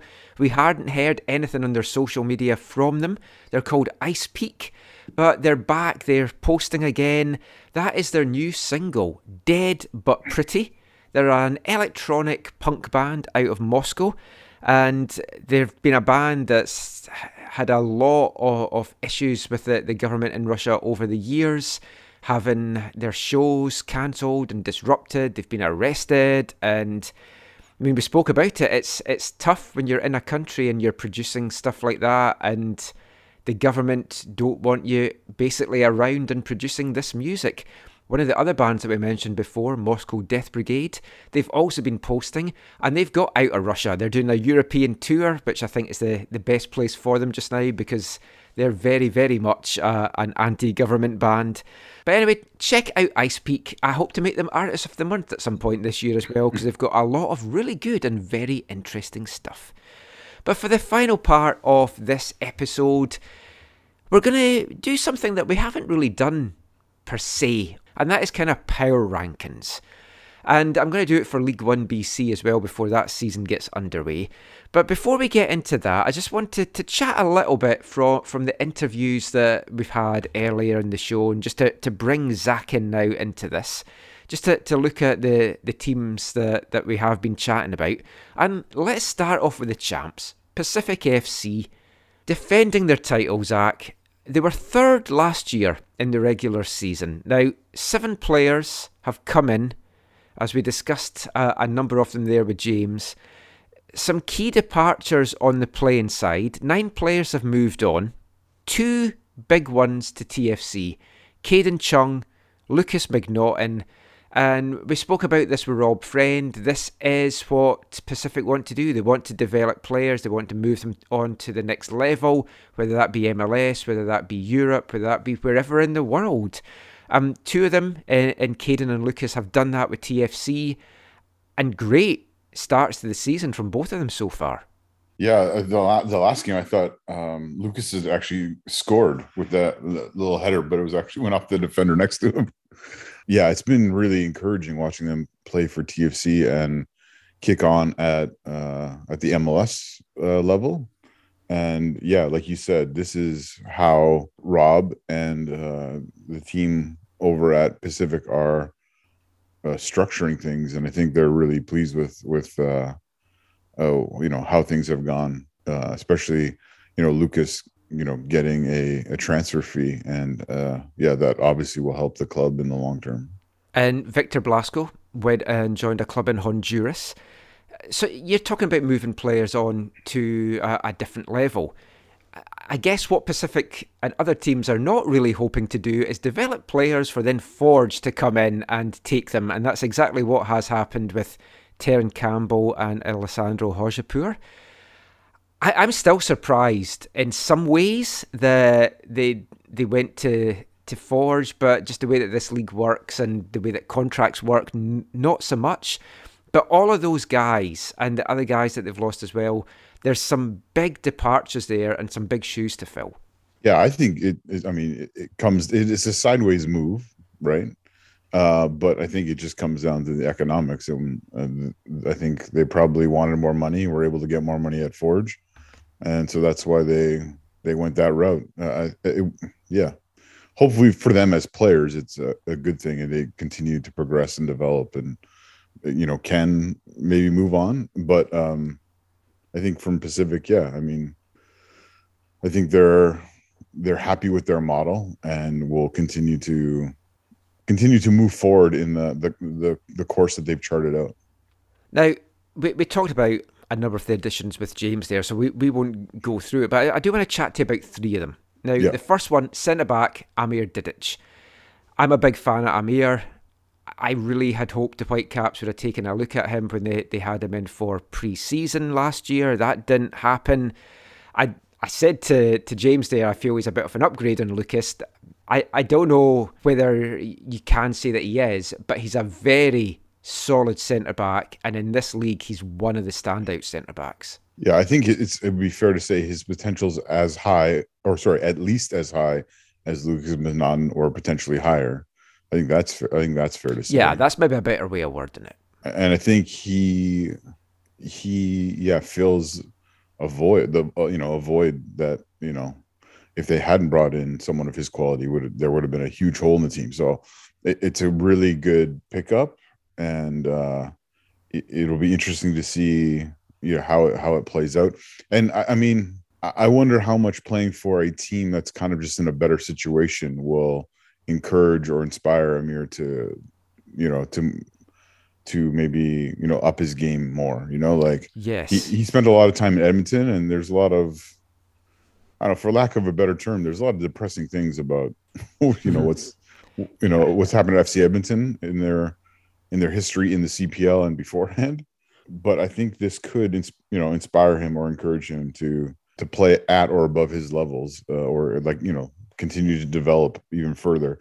Because yeah he's i mean the thing is he is a guy who has had these whatever chances or half chances at you know a different level right? At the mls level and it hasn't happened. So i think he knows that if he wants to if he wants to get at that level you know or wants to be able to make you know more money as a professional footballer he is going to need to be better more consistent uh you know to step things up. And so he has the chance to do it i think he's in a better place uh, he's in a better situation to be able to do that and so i, I hope i hope he'll be able to yeah, and when you talk about him being one of the standouts in the CPL so far, you look at this, the team he's been playing on as well. So that is a very good point. He's going to be in a, a better quality team.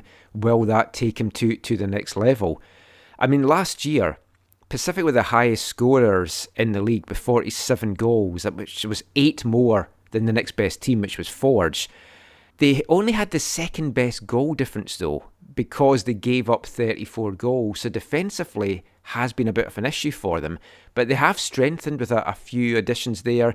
Nathan Mavila, I liked him in Cavalry. I think he's a great pickup for for Pacific. And you've got a very strong backline now over at Pacific. Yeah, question for you about that. Is he going to supplant Jordan Haynes? Jordan Hay or play in maybe further up the field or I don't know because I mean James talked there about uh, it's going to be a good battle between these two, and I think he would be probably your first choice starter there. Okay. With maybe playing two thirds of the game, Haynes a third, but I could also maybe see them playing him a little bit further up as well. I, I don't know. It's going to be an interesting one, but he's a good pickup quality, quality. Decision. And both those guys know the league as well, which I feel is important. The, yeah. the, the last guy I want to talk about as well, who won't be appearing now in the the season opener because he's going to be away with the Canadian under twenty oh, national oh, team, yeah. which is disappointing the, the timing of that camp. But we won't get into that just now. Cam Habibullah on loan for the season from the Whitecaps. Regular listeners to the show will know I'm a huge fan of Cam and what he offers. He needs this. He needs this season of development at a better level than MLS Next Pro. He needs to be around a proper competitive environment, a season long, and he's done well so far pre season. He's going to be playing, I feel, with a little bit of a chip on his shoulder just to show the Whitecaps what he can do. And I'm really excited to, to see what he can do there where's he gonna play? Like Pacific mostly played like mm. a hmm. four three three, right, or a four two three one. Well, that was under Pa. Right. Because we don't really know. No, yeah. I mean, sure. James has said it will be it'll be similar, but with a Merriman twist or a Merriman flavour. So we mm. have to still wait to see what that's going to be. I could see them playing him maybe out wide, but I don't know that that's the best place for him. I'd like to see him coming through the middle. Hmm. Maybe they go four three one two. Maybe they try and do a Whitecaps thing where with three at the back and a couple of wing backs. Because yeah, I was going to say like, where does he play, right? Because if you well, like, where do you what do you what do you think is best for him? Because I I mean, Bustos is going to play either behind strikers or out on the right wing, right? Yeah. Like that's where he's played most mostly. Uh, so if if they're playing with three across top, Bustos is going to be on the right side. Does Cam go on the left, Possibly. or is he, or is he better a little bit further back? I, I like him a little bit further back where he's got more chance to, to run. But wha- one of the parts of his game that he really has to work on as well is not to be so selfish when he's on the ball and just keep running at people. He's got to be aware, and maybe playing him on the wing would allow him to do that more. But I don't know. But this is a big year for him, and I think he's going to seize this opportunity with both hands. I think it's a very exciting attack. I think it's a very solid defence. It's whether they can get the the midfield going. I mean, my big question for you, I'll ask you two big questions here. How big a loss will Pa be? And I say that in terms of what he can bring from a motivational standpoint, which I'm not saying James won't bring, but Pa's got that quality that I think he can get a little bit extra out of players. And I think Pa's attitude was key to them down the stretch when they went on that bad run. They they lost six of their last nine matches to close out the regular season, but he lifted them and got them over the line in the end. So I I think coaching wise, it's going to be very similar styles, everything like that. But how big a loss will Pa be in that dressing room? Yeah, I mean he's he's a massive loss, but I think the bigger the bigger questions will be around how James is able to make the transition from an assistant coach to the head coach, right? Because your role is significantly different. Your interactions with the players typically are significantly different, right? As the mm-hmm. assistant coach, you can be more of the friend and you know whereas the manager you have to be more of the you know the boss right so he has had opportunity to learn from a lot of quality people including pa so it'll be how does he do in this his first big role as a head coach He has Uh, taken a game before the last game of the 2019 season against Valour, which they won. I was Right. at that game. he has a hundred percent winning record so far as a head coach. Right but yeah but now i get now it's real um but i mean it's the, that that's- It's real, and they've got a huge target on their back as defending champs. Yeah, then that's the other thing is how much does he, how much is he able to let let go of you know whatever pressure comes from that? You know, um, it, it- this is this will be massive. Like I think Rob said a number of weeks ago, James is someone they always wanted to see as their head coach. You know, this local guy, local connections, loves the island. He's for the island, loves the club. This was you know part of their their ideal um, maybe a little bit earlier than they maybe would have liked. But um, yeah, I so I just hope he'll be backed. You know, I hope they'll back him even if things are rough. I I think they will. They, they they strike me as a as a club that, that would do that. I mean, the, the other question is, can they repeat? Can they win another championship? Because they're going to be now facing what Forge faced last year, which is they they've got a a potentially good run ahead of them in the Canadian Championship. It's a favourable draw. They're going to be in the CONCACAF League. There's all these mm. extra games now. The season's not as compact, so that helps them. Yeah. But I don't know that they are, and we'll come to this when we get to our rankings, but I don't think they're they're at the level and have strengthened maybe as good as some of the other teams have. I think it's going to be tough for them. Yeah, that's fair. I think that um, can they repeat? And that's a really hard question. Now, correct me if I'm wrong. The the league format is the same, right? Yes. So yeah, you're not asking are they going to finish first in the table. You're asking are they going to Oh, finish yeah. top top four or make a run to win the, the the playoff. So I think yes, I think it's possible that they could repeat. I think it'll be very hard to though. But ultimately, and I think I said this last year, and I probably said it I think the year before at the uh, Island Games, as Marco Bustos goes, so goes Pacific FC. Which which which I know last year, which I know last year he was out a bunch and they they overcame that. But I still think that that's the biggest like the biggest factor for their season as a whole. Yeah, and there's a couple of teams I feel like that. Yes. That there's one guy that if he goes down, they are in a lot of trouble, and we'll, we'll come to a few of them in a sec. If we talk about teams then that that has been in a, a lot of trouble, FC Edmonton, poor Alan. That's, I mean, he's he's upbeat about it as much as, as you can be. Uh, it's an off season you really wouldn't wish on any coach or any team. Uh, they're currently looking for new owners. They they struggled last season. They finished second bottom of the standings. They were eight points back of the playoffs. They only got six wins, 28 points, 34 goals for, 41 against. The latter of which was the second worst in the league. So they were they were conceding a lot. They only retained two players, although Shamit Shome is now back on on loan uh, as part of the the the weird structuring of the of the league this year. He's one of 11 loan players that, that Edmonton have. Three from Halifax, two from Forge, and four from York in, in CPL terms, along with two interesting loanees from TFC, centre back Luke Singh, that is a very, very good addition for them. And I guess yeah. he's their replacement for Amer Didic, like Amer Didic is Pacific's replacement for, for Lukas MacNaughton. Yeah, because wasn't there that was sort of a bit of the rumor that, yeah, he was going to be going to Pacific. Was the yeah, original rumor? Exactly. That Singh was kind of like, "Hey, you, we bought what's the name from you, but you're going to get, you're going to get Singh on loan." Mm-hmm. But I mean, to be honest, I'd rather have Amer Didic. I think. Me too.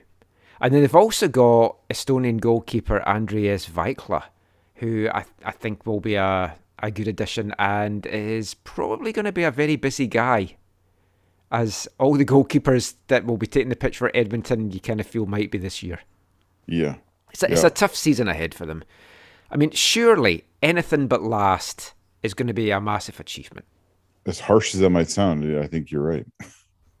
like, I think that's the expectation is that they're going to prop up the table.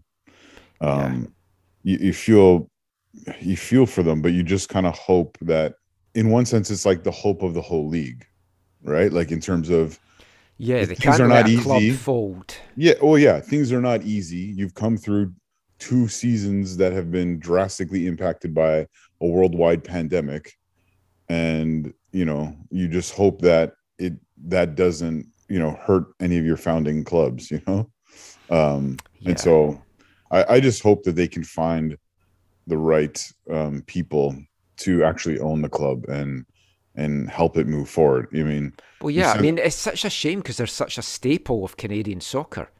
They they, they were they were flying the flag for Canadian soccer way before Canadian Premier League and all, all this stuff that's that's going on just now. Yeah, and as for all their faults, I mean, the, the Faths do have to be thanked, I think, for the role that they played in football in Edmonton. But having said that, there's also a lot of improving that, that needs to happen and the right ownership needs to be brought in there. It's interesting that the guy who's sort of brought in to run the club is from the group that owns the Oilers, but mm. it hmm. doesn't sound like that group is planning on being the new owners of of of the club unfortunately because no. I think I think that would be really really helpful in the community as a whole. I think it might be tough for him to get new owners and a, a lot could hinge on whether Edmonton is picked as a World Cup city. Yeah. If, if, you've got the World Cup coming, yeah. all of a sudden FC Edmonton's in the spotlight.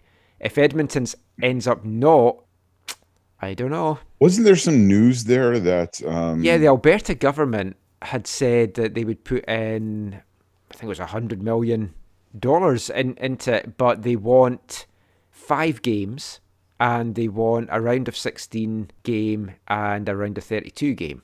Which would make yeah. sense uh, because I mean Toronto is even with expansion, Toronto is not that big, right? Like for yeah. stadium wise, I mean stadium wise. So I mean, I see why how why they've done it because then if they don't get their demands, they say, well, at least we tried and we were willing to do this. But Edmonton needs a lot of infrastructure, especially travel wise and other facilities. So that could be dependent on the owners. But the other thing as well is like we keep getting told Edmonton is a soccer city, and we have seen it at international games, men and women's. But FC Edmonton have been struggling to draw four figure crowds. And with the team this year, it's tough to see that they can do big, big numbers. So, how do you get people to come and watch this team? Yeah. And that's where I think some hard work needs to be done right? Like I remember when they brought in Jay Ball and he was all talk about all this stuff and you know with the within the community and with working with clubs and all this kind of stuff and it it it it failed. Like I mean, the bottom line is it failed. So I don't know what they I don't know exactly what they did or didn't do, but I, yeah, there needs to be a ton of work done in the community, and uh, and my understanding is yeah, there needs to be a lot of work done with the local clubs. Yeah. Let, let's turn our attention to York United. They made the playoffs for the, the first time last season in fourth by a solitary point. It was a struggle for them and some others down the stretch. Uh, I'm not sure, though, that they're in a position to move on from that and take that next step from, from what I'm seeing. I can only see them re- regressing. And you look at some of the teams that finished below them and I feel they've strengthened much better than, than York have improved. Now, there wasn't a lot of rebuilding at York. Only eight players moved on, but a big one for them was goalkeeper Nathan Ingham, that's gone to, to Ottawa. Eight players have come in. Of the guys that's come in, the only one that really stands out for me is Oliver Minatel from, from Cavalry. I think he's the, their best addition. It hasn't been an exciting off season for them, and they've struggled to score pre season. Still time for chemistries to get going, guys to hit their, their stride. And one thing which the stats don't show, as Martin talked about there, is they, they were missing a, a number of their attacking players in these pre-season friendlies. So they haven't been playing, which of course means goals aren't likely to come in such good numbers. Last year, three players led the team with six goals Abze, Rivero, and Wright. Now, the Spaniard Rivero has moved on. So, all of a sudden, you're looking at an 18 year old forward, Lowell Wright, as a guy that's got a lot of weight in his shoulders.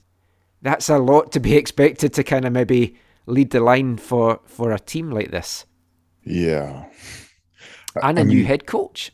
Yeah, I mean, you. Yeah, that's I think the key thing. I, I I mean, I've talked to some people from York actually, while I was in Toronto, and I think they're really keen to see what having a different kind of coach can do for their for the you know their results on the pitch.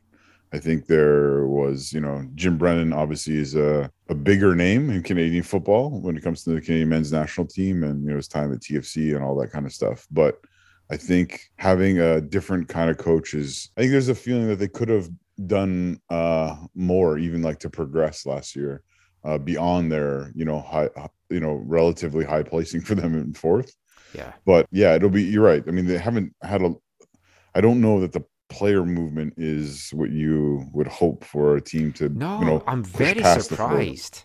Like even when they were, they sent out a, a press release for their media day, and it was like we know we know we've been pretty quiet this off season, and it's like I hadn't even really thought, and I was like, oh yeah, actually I haven't had many emails from them.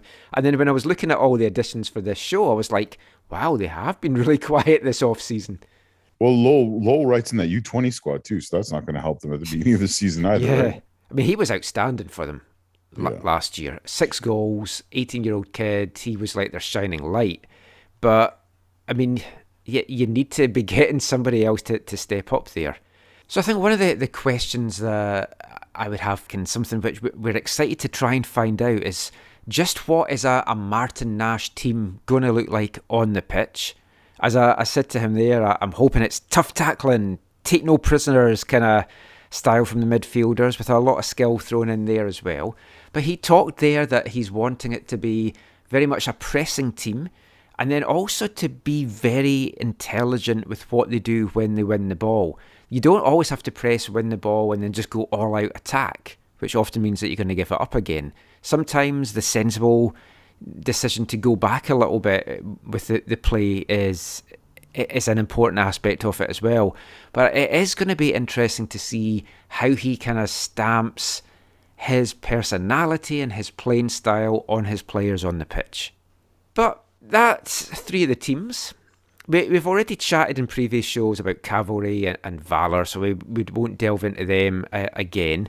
We You can check out our interviews with Tommy Wheeldon Jr.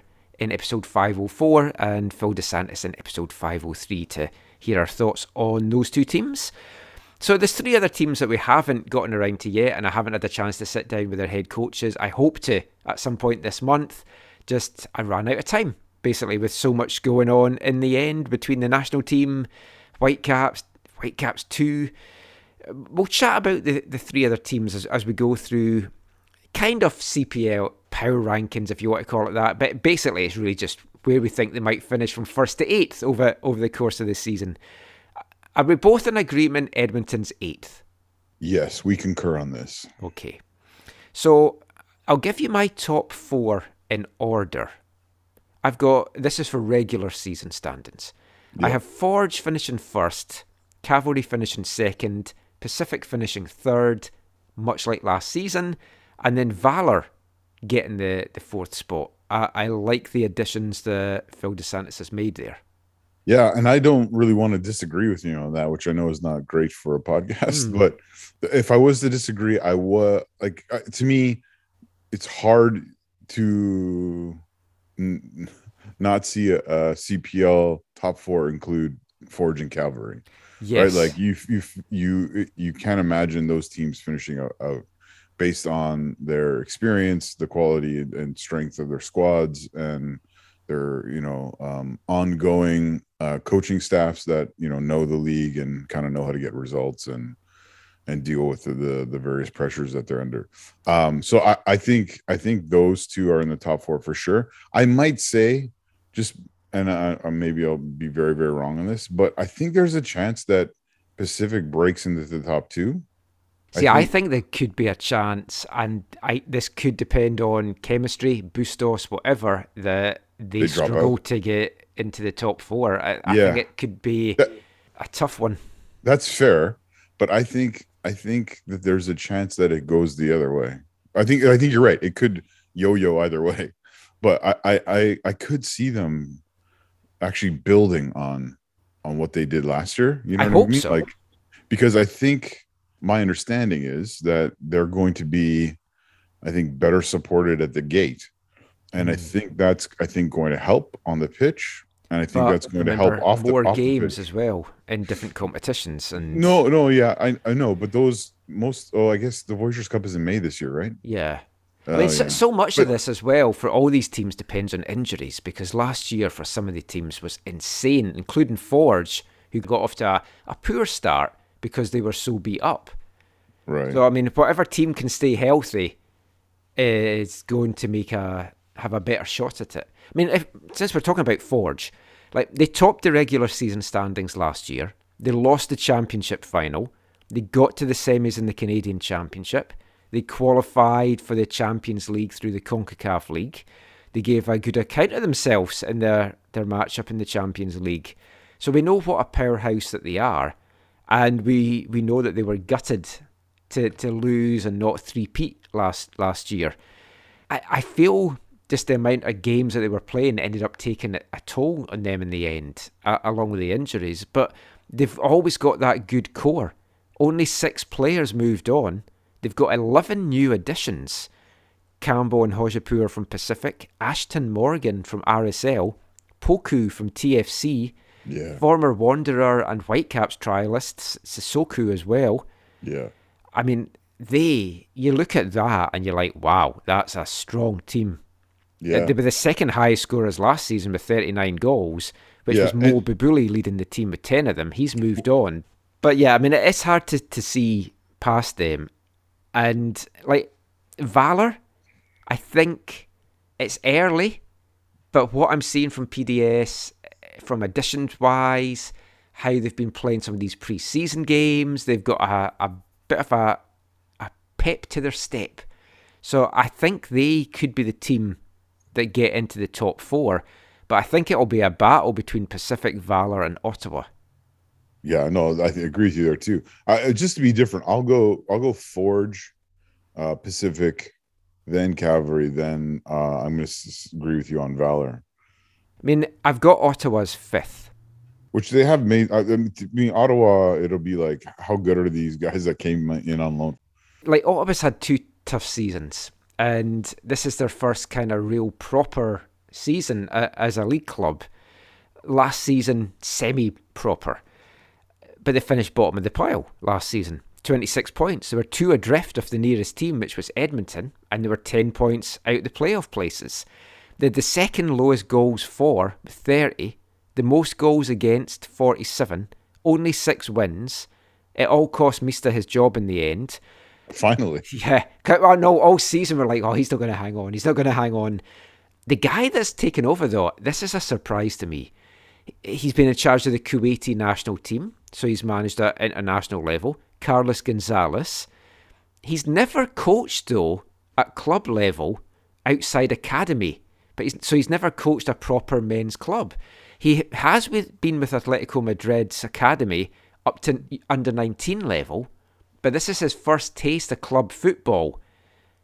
It's a tough, tough first taste of club football for him. Yeah, uh, that's why I'm gonna not gonna put them as high as you. So we'll have some diff- a little bit of differentiation on Well, the top good. of the table, and um, just for fun, I'm gonna put them seventh. Okay. So Edmonton eighth, them seventh. I'm gonna put York uh, in fifth because I had York in sixth. My fam. Oh, sorry. I'm gonna put the York in fifth, and I'm gonna put Halifax in sixth. Yeah, I had Halifax seventh. Yeah. See, with Ottawa, they've had a massive overhaul on the playing side. So we we don't really know what this team's going to be like. 18 players moved on. 12 signed players came in. Four of them from CPL teams, and it's good additions. It's Nathan Ingham in goal. Big pickup. He'll battle it out with a guy that we know well, Sean Melvin, that, that's Yeah. come in from the USL. Defender Maxime Tissot from Forge. Forge, yeah. Midfielders Ollie Bassett from Pacific and Kevin Aleman from Valour. This is now his third CPL club. He's bouncing around a lot and not really lighting it up either. No. They've got a couple of other big additions though. Englishman Carl Haworth. Uh, he returns to Ottawa after playing with the Yes. Fury Yeah. for, for years. I think had six seasons there. Yeah, 26 goals. 32 year old French midfielder Abdul Sissoko. He's an interesting addition. He's previously played in uh, Liga 1 and La Liga, but that was a few few seasons ago now. I do like their Portuguese draft pick that they signed, Jose Cunha. I saw him play a few games with Cape Breton. He's an interesting addition, and he's not your usual kind of draft pick as well. So it'd be interesting to see how he does. So they have got two loanees a Mexican forward, Vladimir Moragrega from Atletico San Luis, and Spanish defender from Atletico Madrid's B team, Ballou Tabla is another interesting addition. Right. Oh, yeah, yeah, yeah. I forgot about Are him. his best days beyond him? Yeah. I don't know. Feel bad for him. Did you see? I saw on their on their website for Ottawa, home opener. Pay what you can. Yes. Proceeds for humanitarian assistance to support Ukrainians. Yes, I like that. That's I very. thought it was a nice. nice touch. Yeah. Hopefully they get a really good attendance and hopefully f- folk put some, some money in their pockets. La- last team then to look at, you've got them sixth, I've got them seventh. It's Halifax. I mean, they had a chance to make the playoffs last year, but again, they stuttered down the, the home stretch when it mattered most, finishing one point out of sixth. And not a lot of off season change. That's why I think they might regress. Only eight players out, and for me, none of them were major losses. And the only player of note for me is really TFC midfielder Aidan Daniels, like former TFC midfielder. Last year, they had 10 players that scored for them. João Morelli led the way with 15 goals. Yeah. The next highest scorer was three, Samuel Salter. And a lot of Morelli's goals were penalties, but they all, all count. You can't rely on one guy. It's what we are talking about with Bustos. This was one of the other teams I was kind of alluding to. Anything happens to Morelli, you feel Halifax is screwed. They're in a lot of trouble. Yeah. But it's going to be interesting. I'm looking forward to it. It's a long season. It's a better schedule. There's some weird anomalies like Pacific, three home, three away, three home, three away. In some ways, it's good because it cuts down travelling. You can just have it in batches. It's good Yeah. for fans. But th- there's been murmurs that there could be rights for the league sold to something outside of One Soccer. One Soccer might sell the rights. So I haven't heard any more on that, but that hmm. would be interesting That would be. because I feel this league needs more eyes on it. And as much as One Soccer's done a great job in promoting Canadian soccer and investing Canadian soccer, you're still talking that the general public's not going to be shelling out to watch it. And it just needs, even if it's a game of the week or a highlight show or something on one of the main channels, we've got to get more eyes in the league. It's such an exciting time for Canadian soccer. And this league is flying the flag for Canadian players. And I just want more folk to, to love it, watch it, attend it. And hopefully, pretty soon, we'll be talking about the new Lower Mainland team as well in a, in a show in the not too distant future. Yeah, how many how many weeks ago was that interview with Rob Friend? It was episode 500, so I think that was the end of February. So we're probably talking about five, six, six weeks, ago. ago. Yeah. Yeah. So I think on that show, what he said six to eight weeks. Was yeah. that what he said? Yep. So we're so coming up. Ex- expect the stadium announcement in the next week or two, or by, by this month. I think you, will hear, yes. you'll hear good. You'll hear good news about the stadium. I will bet my house on that, which uh, it better happen because I'm renting. Yeah, as I as I like to do as a running joke. But that is it for our CPL chat. It's not it for the show. We're gonna finish as always with this episode's wavelength. We're going back to 2021, a band we featured a couple of times already, Armchair Loyal. They had a football themed album called All You Need Is in Love. I'm working my way through it. This is track number three. It's called Young, Gifted, and Right Back.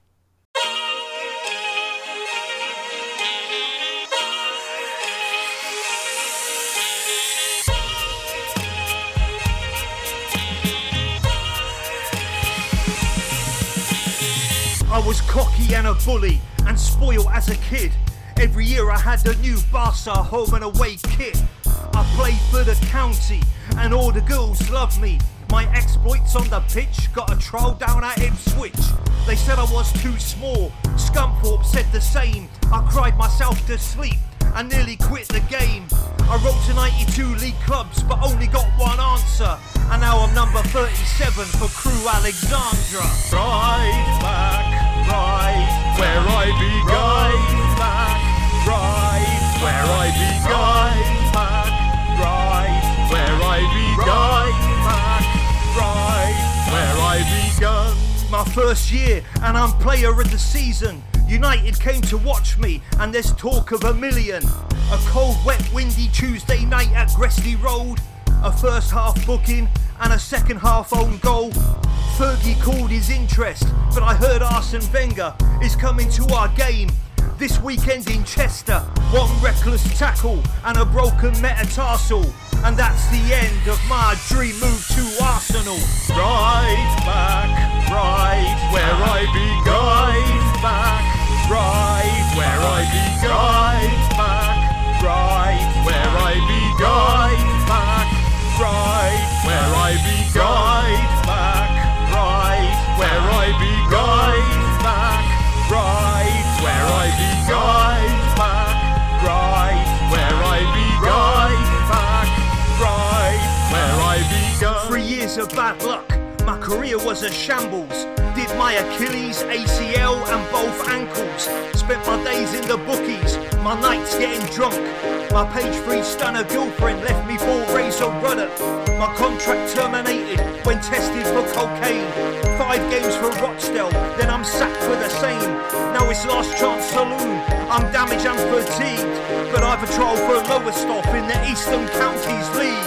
Right back, right where I began. Right back, right where I began. Right back, right where I began. Right back, right where I began. Right back, right where I began. Right back, right where I began. Right back, right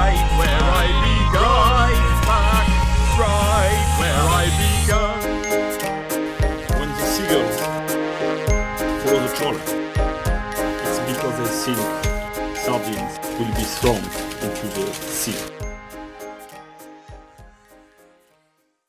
Armchair Loyal, young, gifted, and right back. We've had some interesting right backs over the, the years here in Vancouver. Some good, some memorable for the wrong reasons, and some memorable for the right reasons. But a great song there, sampling the, the theme tune from Tales of the Unexpected that takes me back to my childhood watching that in the 70s and 80s in the UK. Also for Steve, It's it's got a sample at the end of Eric Cantona's "Seagulls and Trawler" speech that, that he did. So it's a it's a good song. Check out their album Armchair Loyal. They're on Bandcamp. It's a great album, all football songs. We've played three so far. We've got a lot more to come. But that is it for this episode of the AFTN Soccer Show. Thank you for being with us. Just before you go, Zach, any final thoughts? Anything you've learned? Anything you want to say about the CPL season as it's about to get underway? Yeah, you can find me on Twitter at ZacharyAM. Uh, and yeah, I hope, uh, yeah, whether it's through One Soccer or some other means that people this year will be engaged or m- more engaged with the league, um, especially as the Vancouver 2023 team continues to take, uh, club continues to take shape and is, yeah, birthed here in the months ahead. Um, it's a really exciting time for football in the in the Lower Mainland. It certainly is. It's, it's magnificent. We've got League One BC kicking off next month. CPL here kicking off in 2023. I can't wait for the CPL to get back this season. There's going to be a lot of stories. We're going to be covering it all season long. I'm Michael McCall. You can find me on Twitter at AFTN Canada. Give us a like, subscribe, everything like that on YouTube, youtube.com backslash AFTN Canada. If you love local Canadian football, local BC football, check out all our videos from VMSL and the Imperial Cup and BC Provincial Cup kicks off this weekend as well with the B Cup. Then after Easter, all the other cups as well. We'll be having videos and full coverage on YouTube and on the site. And also, if you enjoy the show, please give us a, a like, a review, thumbs up, whatever it is on your podcast feeds. It would mean a lot, help with the algorithms and all that stuff. We will be back soon. Until next time, thanks for listening, take care, and mon the CPL. When you're listening on some far flung corner of the globe to the World Service of a Saturday afternoon, crackly reception, interference, cosy, marvellous. Somehow comforting, isn't it? You know, legendary names, fathers and sons on the terraces, cheesy peas at half time, pint for dad, mum's at home making the tea. Oh, everything's all right with the world, isn't it? Saturday afternoon is football. Hmm?